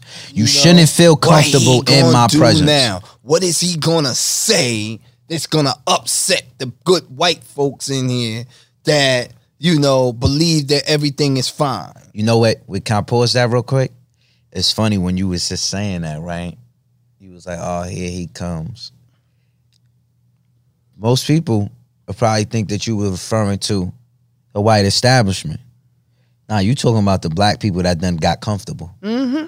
That's in position of power. Like, damn, he going and you know what's so bad?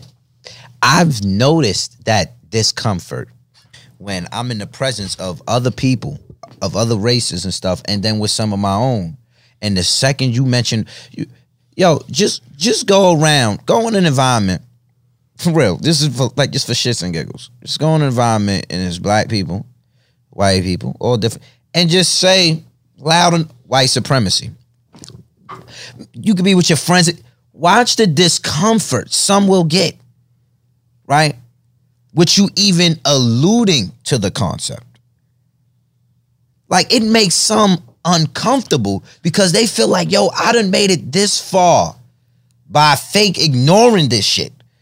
My buddies that we done went to class with and stuff like that, you know, shit comes up on the TV. We just next channel, we don't even talk about this stuff. Went through all med search, all of this stuff. I went through all of this schooling and never really had to even dive into these things.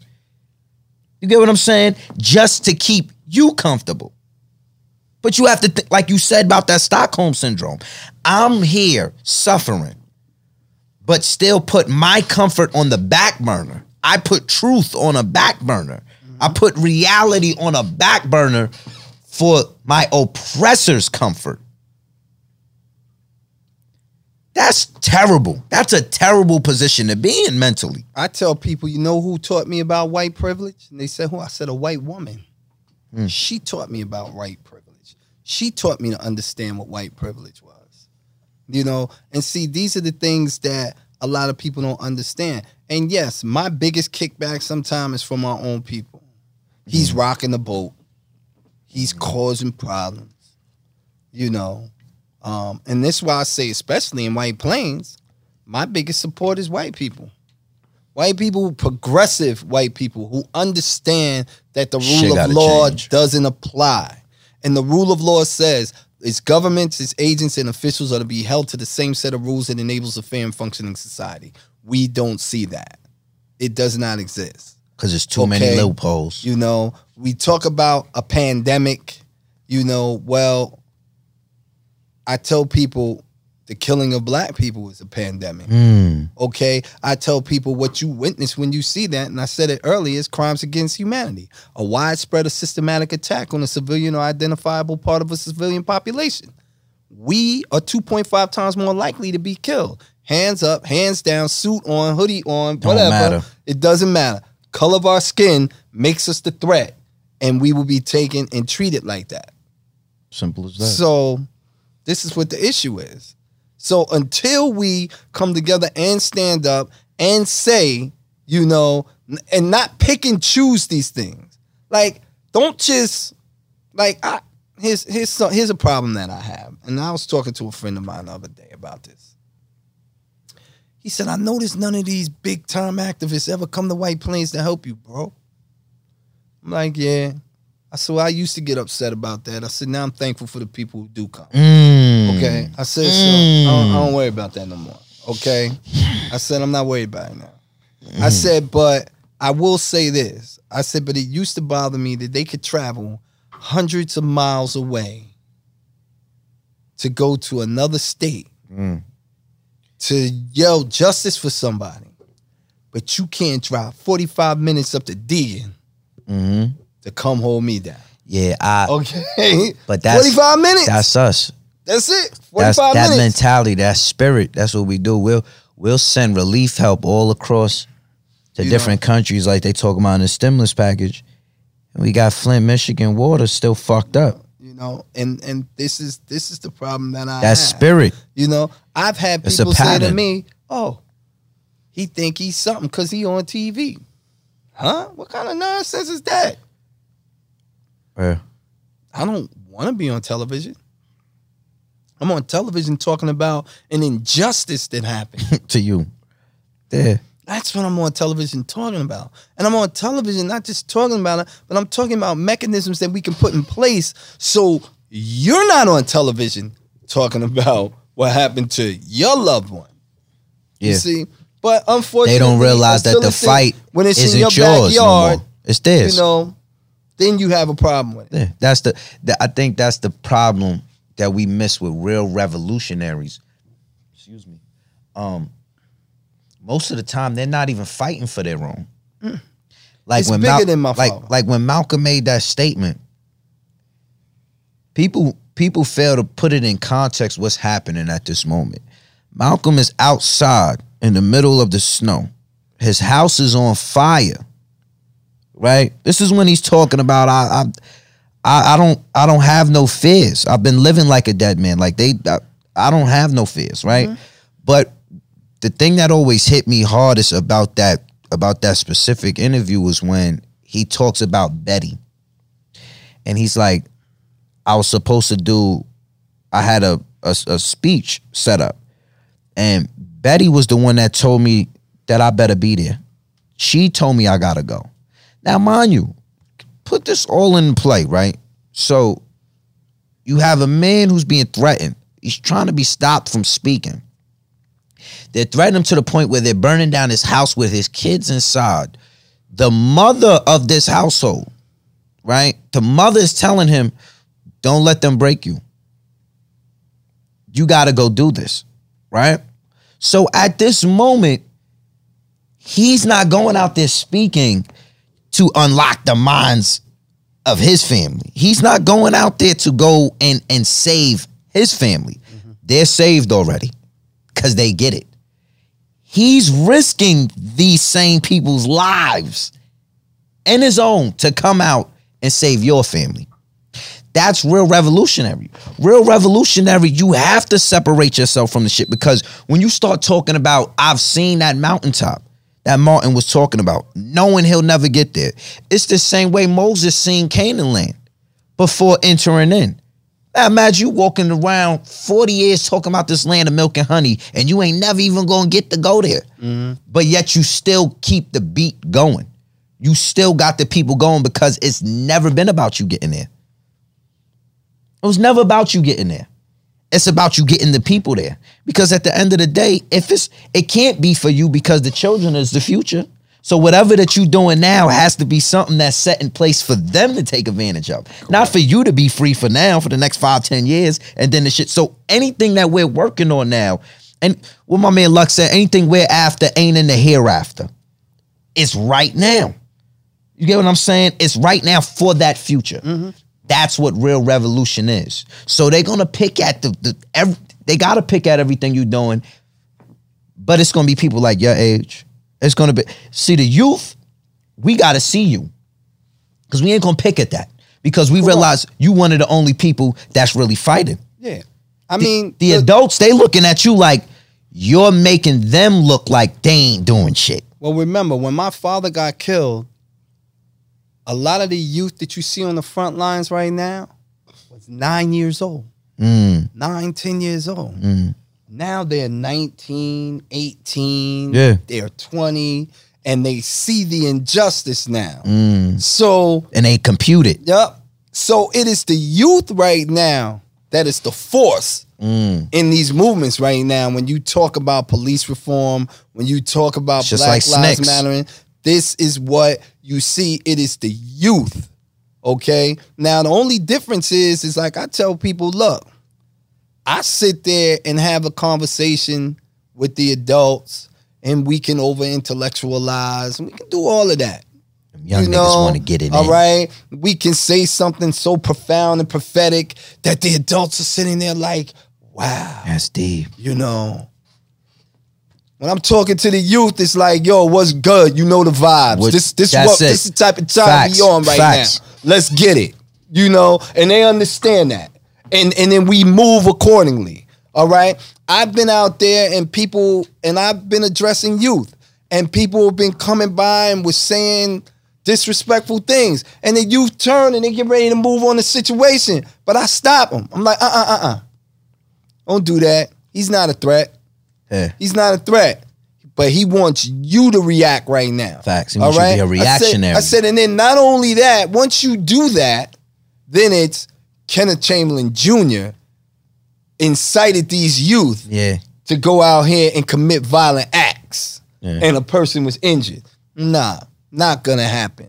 All right. So this is some of the things that we have to understand. Like you have to be able to communicate with the generation for them to understand. I don't stand in front of the youth like this with my arms crossed.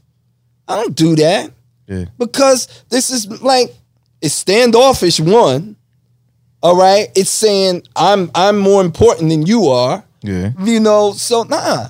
It's how are you, young man? How are you, young lady? You know, and they're like, oh, hey, Mr. Chamberlain. I'm like, nah, call me Kenneth. Mr. Yeah. Chamberlain is my father. Facts, you facts, know, facts, like yeah. let's have a real conversation. Don't feel like whatever you want to talk about, you can't talk about to me because you think I don't understand. Nope. Nope. Yeah. You know, and like I tell people, I never asked to be anybody's leader. Never asked that. Mm. But I lead no matter what I've done. You know, no matter where I've been in life, I never asked for the leadership role. Facts. It was, you know what? Yeah. We need we we, you. we need you to do that. You know? Or or you can get them motivated, or you could get them to move, or you could get them to understand. You know, being with these families that have have loved ones that are impacted by police violence that was killed. It's hard talking to them families. You know, when I have a mother of a son that was murdered by police call me on the phone and for 15, 20 minutes straight, she's just crying on the phone. And I just I got my I'm I'm listening to her. I got my headphones in, I'm listening. She's crying. When she finished, then I have the conversation with her because I know what she's feeling. You know, and I'm not trying to talk down to her. She doesn't understand certain things about this legal process. I'm trying to help her navigate through mm-hmm. that. It's a lot.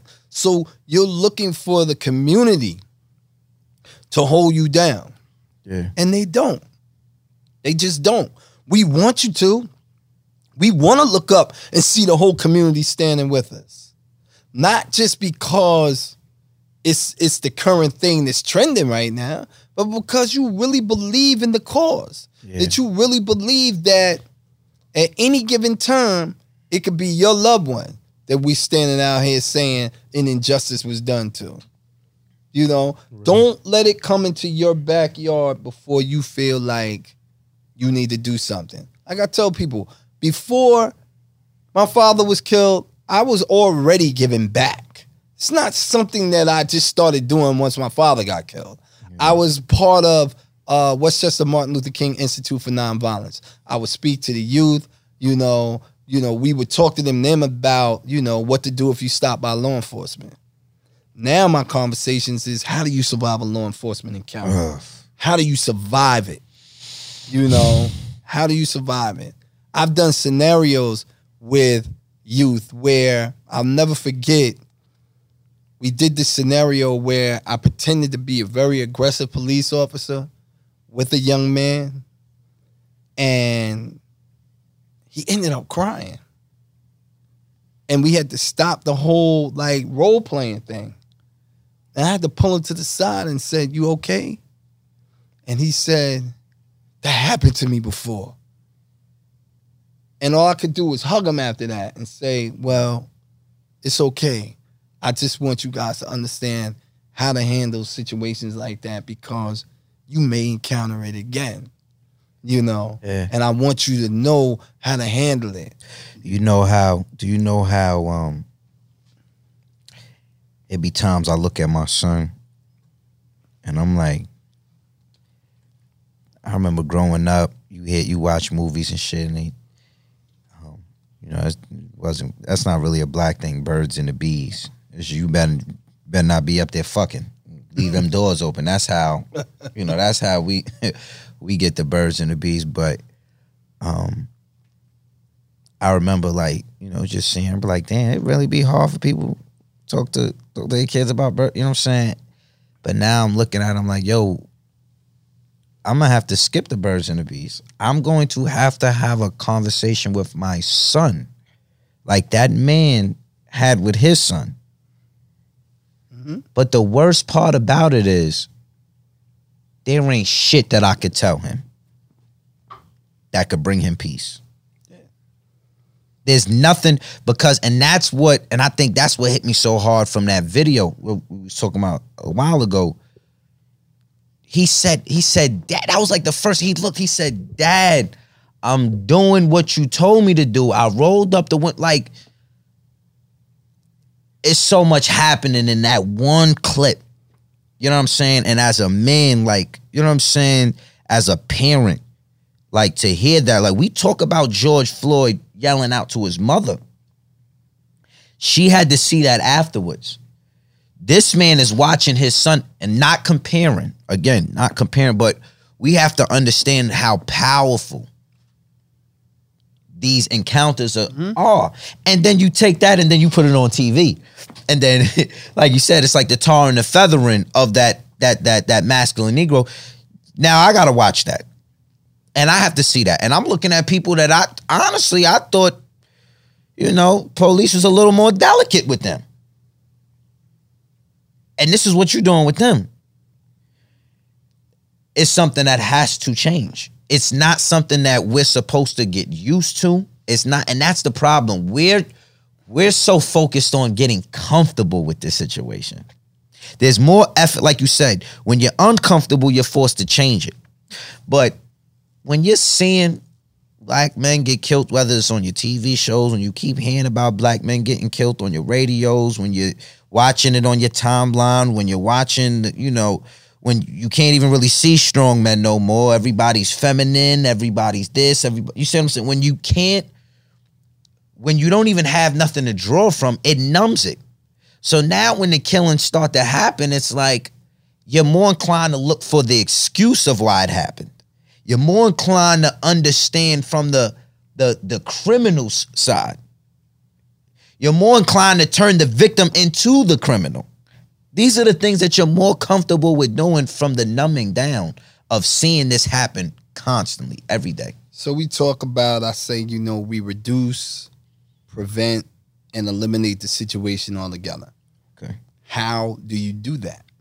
That's what I was The to. only way that that happens is through legislative change. Mm. That means because what I've seen by sitting on a task force where we talk about police reform and reinventing task force, trying to reimagine what a police department can look like, where there's equal justice under the law. What I'm finding is that any suggestions and recommend recommendations that we put forth, there's a law that blocks it from from actually being initiated. Mm. So what is going to have to happen is is that we are going to have to get on our legislators who help create these laws. You know, and we have to say that you have to do this, you have to repeal that, you have to get rid of this, you have to put this in place. And then we can move And that's the only way Mm. that there's going to be real reform. Other than that, you are just giving recommendations that they'll look at and flick to the side and be like, hey, we did it. We put together the task force. You know, we did an analysis and this is what we came up with.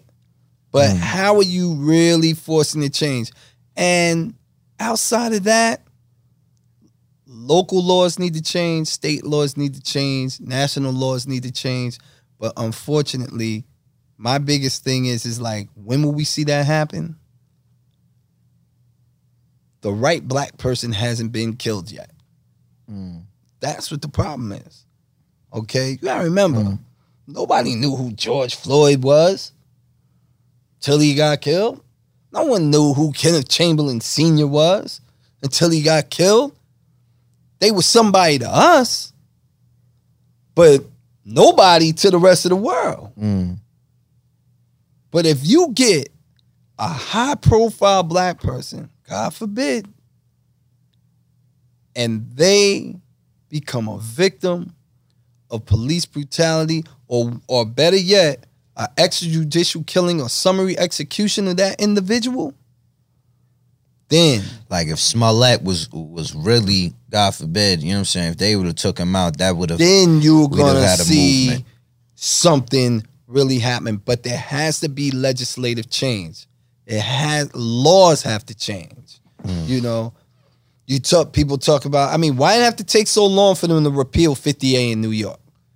You know, why did it have to take so long for that to happen? 50A. Why? 50A protects was it would protect police officers' records. So I couldn't look at your record and see Oh, that you had a you had a history. pattern. You know, so they they finally repeal that. Okay. You know, you call for independent prosecutor in questionable police shootings or when someone dies at the hands of law enforcement. You now have the New York State Attorney General Letitia James, who is supposed to investigate these cases. Um, I don't know how she's investigating them. I voted for her, Yeah. but I have zero confidence in her.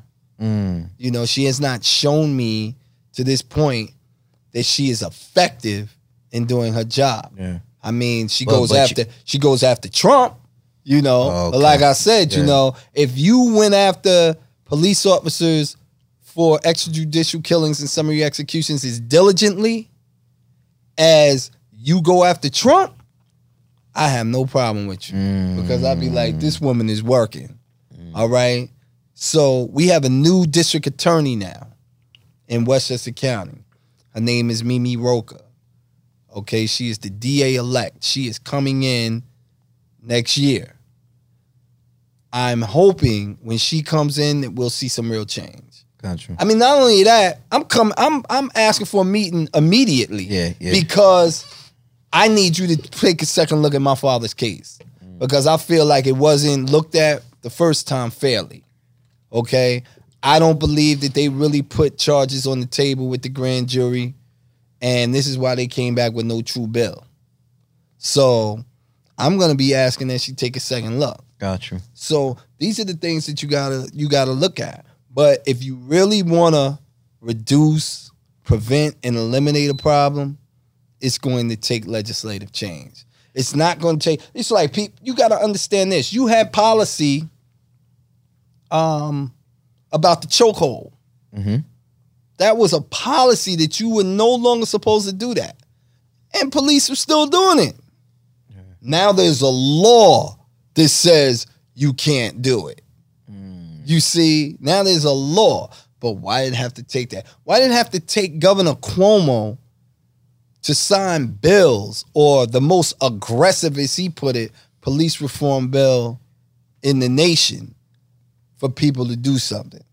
And this is why I'm saying in New York right now, what I'm seeing is that, yeah, you have all these elected officials yelling Black Lives Matter and all of this stuff, but they're only doing it because it's the politically correct thing to do right now and they want your vote. And if they have not learned anything else in 2020, they learn what the power of the vote can do. So the same way that you've been voted in, we'll vote your ass right back out.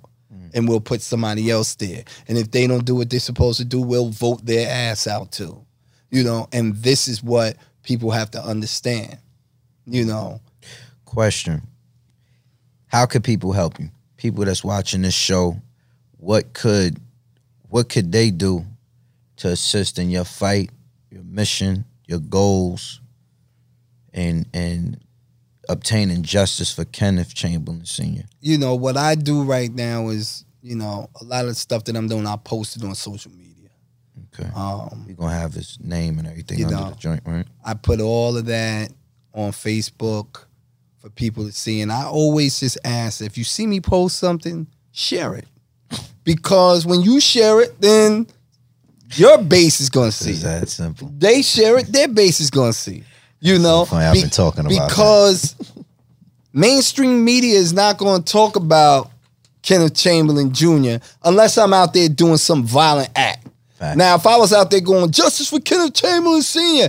and destroying property, oh yeah, the news would be there. They'd be talking to me every day. You know, but nah, that's not what I'm doing. Facts. I'm sitting down. I'm part of task force. I'm sitting on boards. I'm working to affect positive change. You know, I'm talking about mechanisms that we can put in place. You know, I'm speaking to these elected officials. Ah, he's just doing regular stuff. Yeah. You know, so they're not really going to talk about that. Yeah, I think that we need to um there's a lot of people out there that want to help. You know, and then I got my my, my know. Instagram page as well. You know, What's your Um, Instagram? Um, my Instagram is uh BHJ underscore North K. Okay. Um, you know. I, I, I try to keep that one just to be my little personal one, but it seemed Yeah. like that's that's becoming The more joint. more uh just like my Facebook page. I say my Facebook page is no longer mine; it's the people's page. Yeah. You know, so I don't even really post too much Personal feelings. personal stuff Yeah. on on my Facebook page. Like you might look at my Instagram page and be like, "Oh, I did this, I did that." You know, Yeah. um, they're two separate pages now.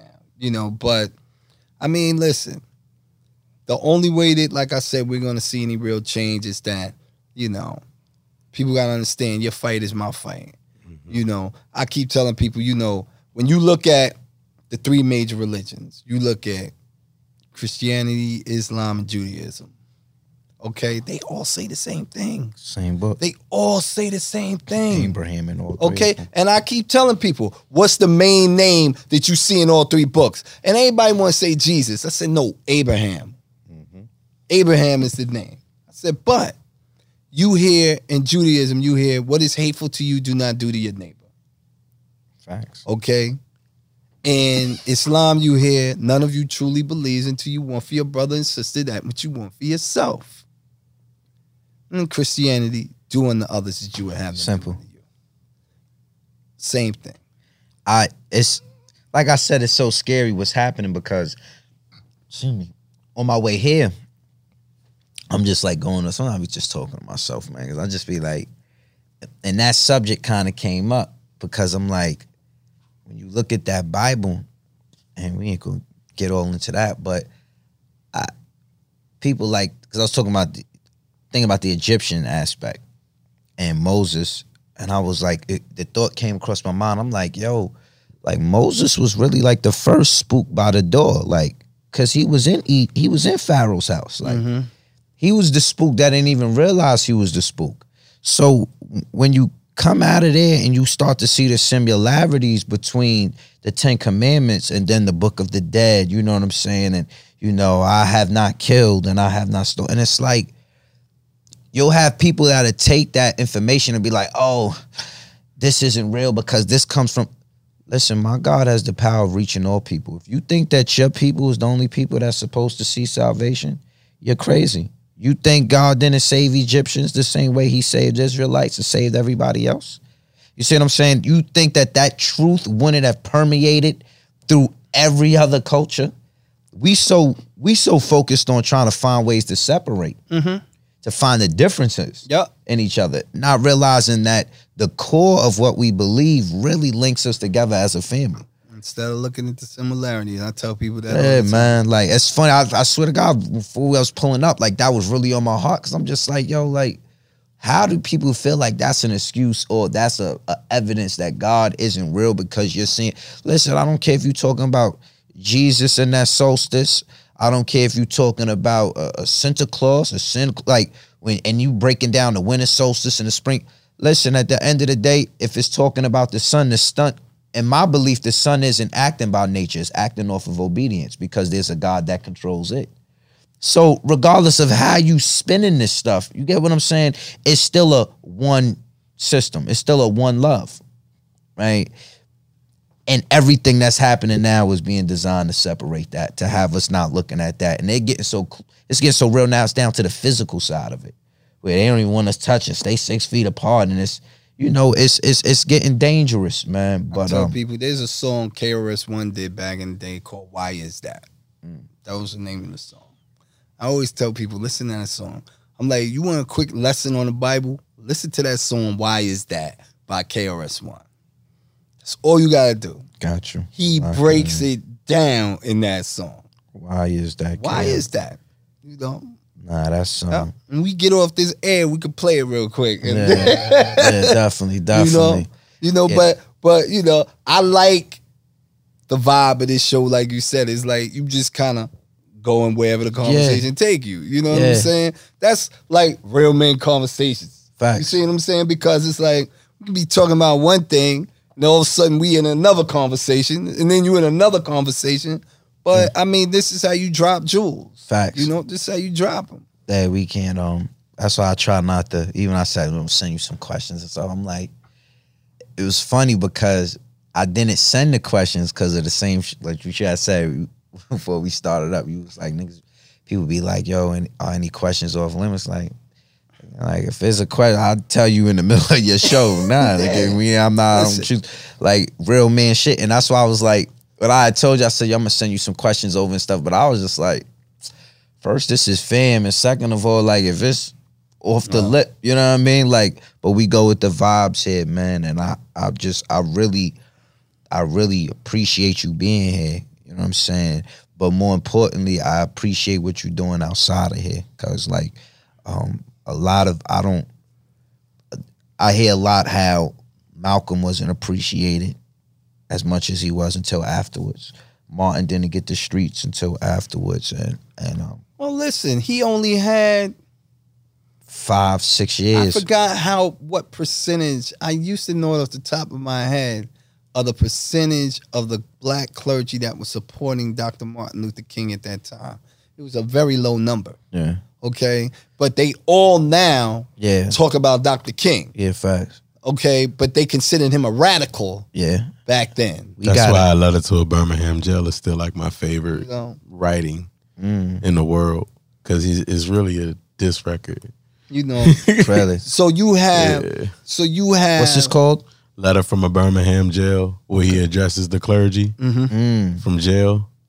Letters of a Birmingham. Letter from a Birmingham jail. He wrote a letter while he was Oh, oh, up. oh, oh. And that's where he talks about the he was saying how um he was like he found out basically he was saying how the the, the Democrat was worse than the Dix he, he said was worse than the KKK and Klansmen.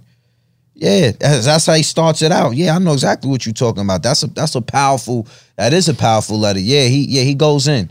He goes in on everybody. He's like Tupac, man. He just came home. There Facts. was there was also um, a letter that a lot of people don't know about, where um, Dr. King went to St. Augustine, Florida, because a group of segregationists was in a pool and this guy threw acid in the pool and tried to like mm. burn them with the acid and everything. And Dr. King went down there, and when he went down there, a group of rabbis came to help him. And these rabbis all got arrested for helping Dr. King. Mm. And what they said was, they were like, Well, why did you come? And the rabbi said, We came because we could not silently stand by our brother's blood, for we have done that far too many times before. Mm. But the powerful piece in all of that, in that statement, was when they said that second only to silence, the greatest danger to man is loss in faith of man's capacity to act. Mm. That was the powerful piece. And that is the problem that I try to get people to understand. Not like, acting. You gotta do something. You know, you gotta do something. You know, that's real. you want Say to that part again. Say that one again. What? That line, that powerful Oh, piece. second only to silence. Mm-hmm. The greatest danger to man is loss in faith of man's capacity to act. you want to hear it again? I do. I ain't gonna lie. I ain't gonna You lie. know, it's it's it's it's it's the truth though. You know, Yeah. and I can remember I spoke at a synagogue, and I'm gonna show you how crazy it is. I spoke at a synagogue, and I opened with that and talked about that mm. because I was trying to talk about the unification that's coming together. Yeah. And when I finished, they introduced me to one of the rabbis that was at the jail in St. Augustine, Florida. Mm. And he Yeah. just looked at me and he smiled, Mm. you know? And I was like, wow, you know, because I never really know what I'm going to say, Yeah. you know. it's gotta be time. organic. I just say whatever drops in my spirit at that time is what I speak to. I just, you know, just ask that whatever it is, it will motivate, it will push people. Be true. Like I say, I no longer ask for a lighter load. I ask for a bigger back and broader shoulders. Mm. You see, so it's all about perspective. You see, so Nah, that's yeah. I um, yo, Buzzy, you already know. Uh, we gotta stay closer. I wanna, you know, definitely. You know, you got my, You got my hands, my feet, whatever I could put towards what you gotta go, what you got going on. Um, you know what I mean? I repost stuff and stuff like that. I know that's what you say, but that's to me, that's not enough. You know what I'm saying? I wanna, you know what I mean, whatever, whatever you need from me, you know what I'm saying? If I'm able to give it, you know. it's- Listen, it's- I'm I'm trying to put together a plan right now because, like I said, we going on ten years now, and this city is still fighting me. So I'm trying to formulate another plan of attack. The only difference is, it's like I made it very clear to the city of White Plains right now: no more playing defense. yeah, I'm on the offense now. I got the ball. yeah. Okay, Facts, facts. so you know Facts. that is the mindset that I have now. You know, is that I'm I'm on offense now. I can't be on. I play defense all this time. Yeah. You know, I let you say and do all that you wanted. You know, I I've kept a level of decorum even when you were being so disrespectful Yeah. that no one would have blamed me had I flipped on you. Yeah. But I understood that as a black man who you already consider angry, Mm-hmm. you know, it's counterproductive to what I'm trying to do. Yeah. So I have to be very measured in everything that I do and everything that I say. You know, because if I don't, you know, oh, see, see how they act. Yeah. See, It does more you know, damage to the move see, than see, yeah. see, see how see how the niggas act. Yeah. You know, that's what you get. You know, but when I'm sitting there at that table and I'm speaking just as eloquently to the issues as you are, point counterpoint, you know, or fact alternative fact, Yeah. you know, and now it's like, oh wow, oh he knows his stuff. You know, I never thought that I would be on panels where people would say he is an expert in the area of police reform. Yeah. You know, I never thought that. You know, if you would have told me nine years ago, almost 10 years ago, I would be the face of a movement, I'd be like, "Hmm, me? Nah. Mm-mm. You know, but, you know, there's your plans and then there's God's plans. Facts. You know, so, Uh, somebody, God's plan was made before you. you know, so. somebody real special. They they told me that um, not told me specifically, but he said what they pray for. They say um, their prayer is Lord, force and shape me to do Thy will. And I, I when I heard that, I was like, yeah, I like that because I'm not really big on praying for things for myself. I, I'll be straight. Like God got me, I always do. Like me and that entity, we like this. You know what I'm saying? I um and when I I- so I would always be uncomfortable with praying Mhm. because it's like I don't be just wanting to be BSing while I'm in this mode.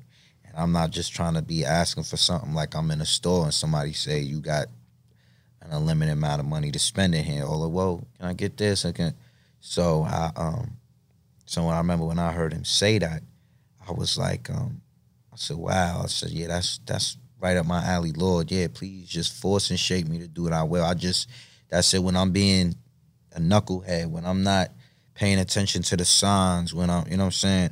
And I realized in praying for that, karma whips on me a lot harder. You know what I'm saying? Cause it's forcing me.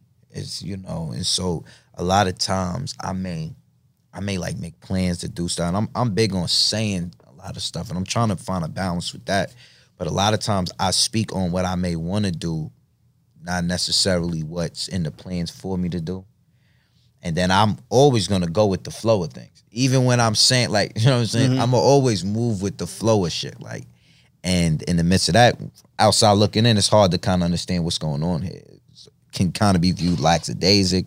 It kind of be viewed as working off of luck. or- But it's like, nah, this is like 32 years in with this. Like, this is how me and that power communicates. I mean, um, we we all have to have that tool or whatever, something that kind of motivates us and pushes us. yeah, You know, like for me, it's I believe it's John 15 where he says, "You did not choose me; I chose, Chose you. you. Mm-hmm. Mm-hmm. I appointed you that you would go forth and bear fruit, and that fruit shall remain. And anything you ask of the Father, you shall receive." Receive. You see what I'm saying? So, you know, when I'm out there and I'm doing what it is, I'm remembering, you know, it's like someone said to me, Kenneth Chamberlain Jr., I'm walking down the street and I look, and they're like, Don't you give up. And they across the street yelling it, you know. And I look at them and they smile, and then they yelled out, "Uh, many are called, but few are chosen, brother. You are chosen." You know, and I never really understood what that meant at that time when it was first said to me. I'm like, huh? Mm. You know, This huh? path. you know. So you know, but I get it now. Yeah. And that's why I tell people like I'm not afraid. You know, Yeah. um, I don't think I've ever been afraid, and I think that that's you know I say it's a gift and a curse. Yeah. You know, so Yeah. like mm-hmm. because That's you know that's real. You if, say that. if, if we gonna do it, then let's do it. Like yeah. No matter what the situation is, if if we gonna do it, then let's do it. I don't think Malcolm arrived to that point. He was born that way. you know, so you think of him running the city as red when you think of him, you know what I'm saying? Like he's always had that, you know, Yeah, he just took, for the cause. He took red from a different situation and built it Yeah. into what you see. You know, Yeah. it's like people will say to me, "Oh, you know, like, of course I hear Kenneth Chamberlain, you know, but I still hear yo big bro, you know." Yeah. Or, or yo, that's that's that's the big homie. That's the big bro right Yeah, there. yeah. You know, I'm still that person. Facts. You know, I'm still that person. Yeah. You know, I'm doing real big bro moves. Facts. I'm doing real big homie moves. Yeah. Okay. I'm not telling you to do nothing ignorant. I'm not co-signing none of your nonsense. Facts. Okay. If I drive down the street and I'm seeing one of your youngins walking down the street, I pulled over, roll my window down. He's like, "What's up, big bro?" I said, "Why you ain't in school?" Um, I'm I'm on my way now. Get in the car. Simple. Drove him right to the school. Said, "Go inside." Yeah. You know, I'm not gonna be out here condoning you doing some nonsense. I'm supposed to be elevating you. That's it. You know, I'm saying if I'm at this level, I need you at this level. Mm. I need you to surpass me, not be underneath me. I need you to surpass me. Hmm. And this is this is what people don't understand. Like, so there's no jealousy there. I'm happy for you. Yeah. If I'm here and, and you got here and now you're here, yeah, that's where I want you to be. Right. So now you're there, you're gonna bring somebody here, and then they're gonna go here. Facts. He was talking about the steps in the last You show. know? so if we really building and we trying to build with each other, that's what it really, that's what it's really about. That's what it's really about. So, you know, this is why I answer to Kenan, Big Bro, Big Homie, Jihad. I answer to all of those. Yeah. Okay? Because they're all me. Facts. They're all who I am and they're all what people know me as. Right. You know? So, Stay true to that. you know, but the work is all the same. You know, The work is all the same. you know, like like like me said, what? It's levels to this. So you know, yeah. When I, I was moving on this level a long time ago, now I'm not there no more. Now I'm here. Okay, so I can't be talking this nonsense down here, being on this level right here. Right. You can't. You can't. You know. You know. I'm not gonna tell you to go. Oh yeah, yo, you should go out there and super violate this dude right now. Nah, I'm not gonna tell you that. All right, what happened? Yeah. Okay, Let's resolve what it. happened. Let's fix it. How do we fix it? You know, how do we how do we get in contact or link in because i want to promote that 100 black fathers i want you to just what's the what's the route to kind of link in with what's going it's on It's funny that um, while sitting here talking to you, one of the one of the people from 100 Black Fathers called on the phone just now, and then I just saw his comment. He said, "No, that's why you didn't pick up the phone." You know, Yeah, yeah, yeah, yeah, because I he saw the little video with me and you. okay So um, you could go right on Facebook, and um, you can see um 100 um, you can see 100 Black Fathers Okay. right on there. okay You know, yeah i want definitely and want you the and you viewers and to you kind and of you and you could go there. on and you could go on Instagram. Yep, it says 100 Black Fathers Inc. on Instagram. You see, you go right on there, all right go on it, because the whole point is is we want people in other states to pick up on it too. facts facts Like we got a brother in North Carolina that's working down there with it. You know, Gotcha. so it's like let's say you're here and you say we want to start it here. Boom. It's like so now you got a hundred Black Fathers Inc. chapter in North Carolina. Mm. You got a chapter in Maryland. You got a chapter in New York. You got you know, and it's like now Who knows? Yeah. You know, the vision could be one day where we have a big hundred black fathers convention somewhere, Yeah, yeah. and you got black fathers from all over. Yeah, I like that. You know, all over this country who all come together because see, we can't allow them to minimize the role of the black male in the black family anymore. Mm. You know, we mm. can't do that. You know, and yeah, we gotta stop calling our women bitches mm-hmm. and calling them queens. Start calling them queens. Gotta get better. How you doing, queen? Facts. How are you today, queen? You know? Yeah, yeah. So, you know, and I mean It's work. I ain't gonna sit there and act like I ain't never used that word. Okay. it so work. before somebody look at this, oh yeah, like he ain't never said it. Yes, I have said it before. Okay. I have said it. Yeah. I don't say it now, you know, Yeah. but I have said it in the past. But I try to be whenever I'm talking to uh black women, I try to refer to them as queen, Facts. you know. Facts. Gotta keep them on that pedestal. You know, so Nah, you know. yeah, that we well, that energy what you want, because all of that, that's that's what we emulating. We trying to emulate here. That's what we try to present here. That's the narrative we want to push. It's you're threatening to what's going on, and that's what we want to do. We want to threaten this shit, man. I, like I said, man, I I really appreciate you being here. You know, I love you to death, man. Um, I'm gonna bring. We gotta bring you back on here because I want to break down. we're gonna do one. we're gonna do a show specifically on prison reform. You know, and it's good to have an expert. you know what I'm saying on the show with that because a lot of people hear those terms don't really understand. And I want to save that for a whole show. I think that's very important. You got people out here fighting for something they don't even understand, right? And I don't even want to start criticizing it till I understand it, right? So I um yeah, we definitely gonna bring you on, but I I definitely I just I I genuinely truly appreciate you being here. Mad love, cause you already you already know the vibes. You you know what I'm saying? know that. Thank you for um being a vessel, man. We want to give you your flowers here. Anybody we have here that's you know that's out there on the front lines that's really fighting for our people. You know, you are elder by age, but you are elder by action. You know what I'm saying? Like, and that that right there, you know what I'm saying? That's that's powerful.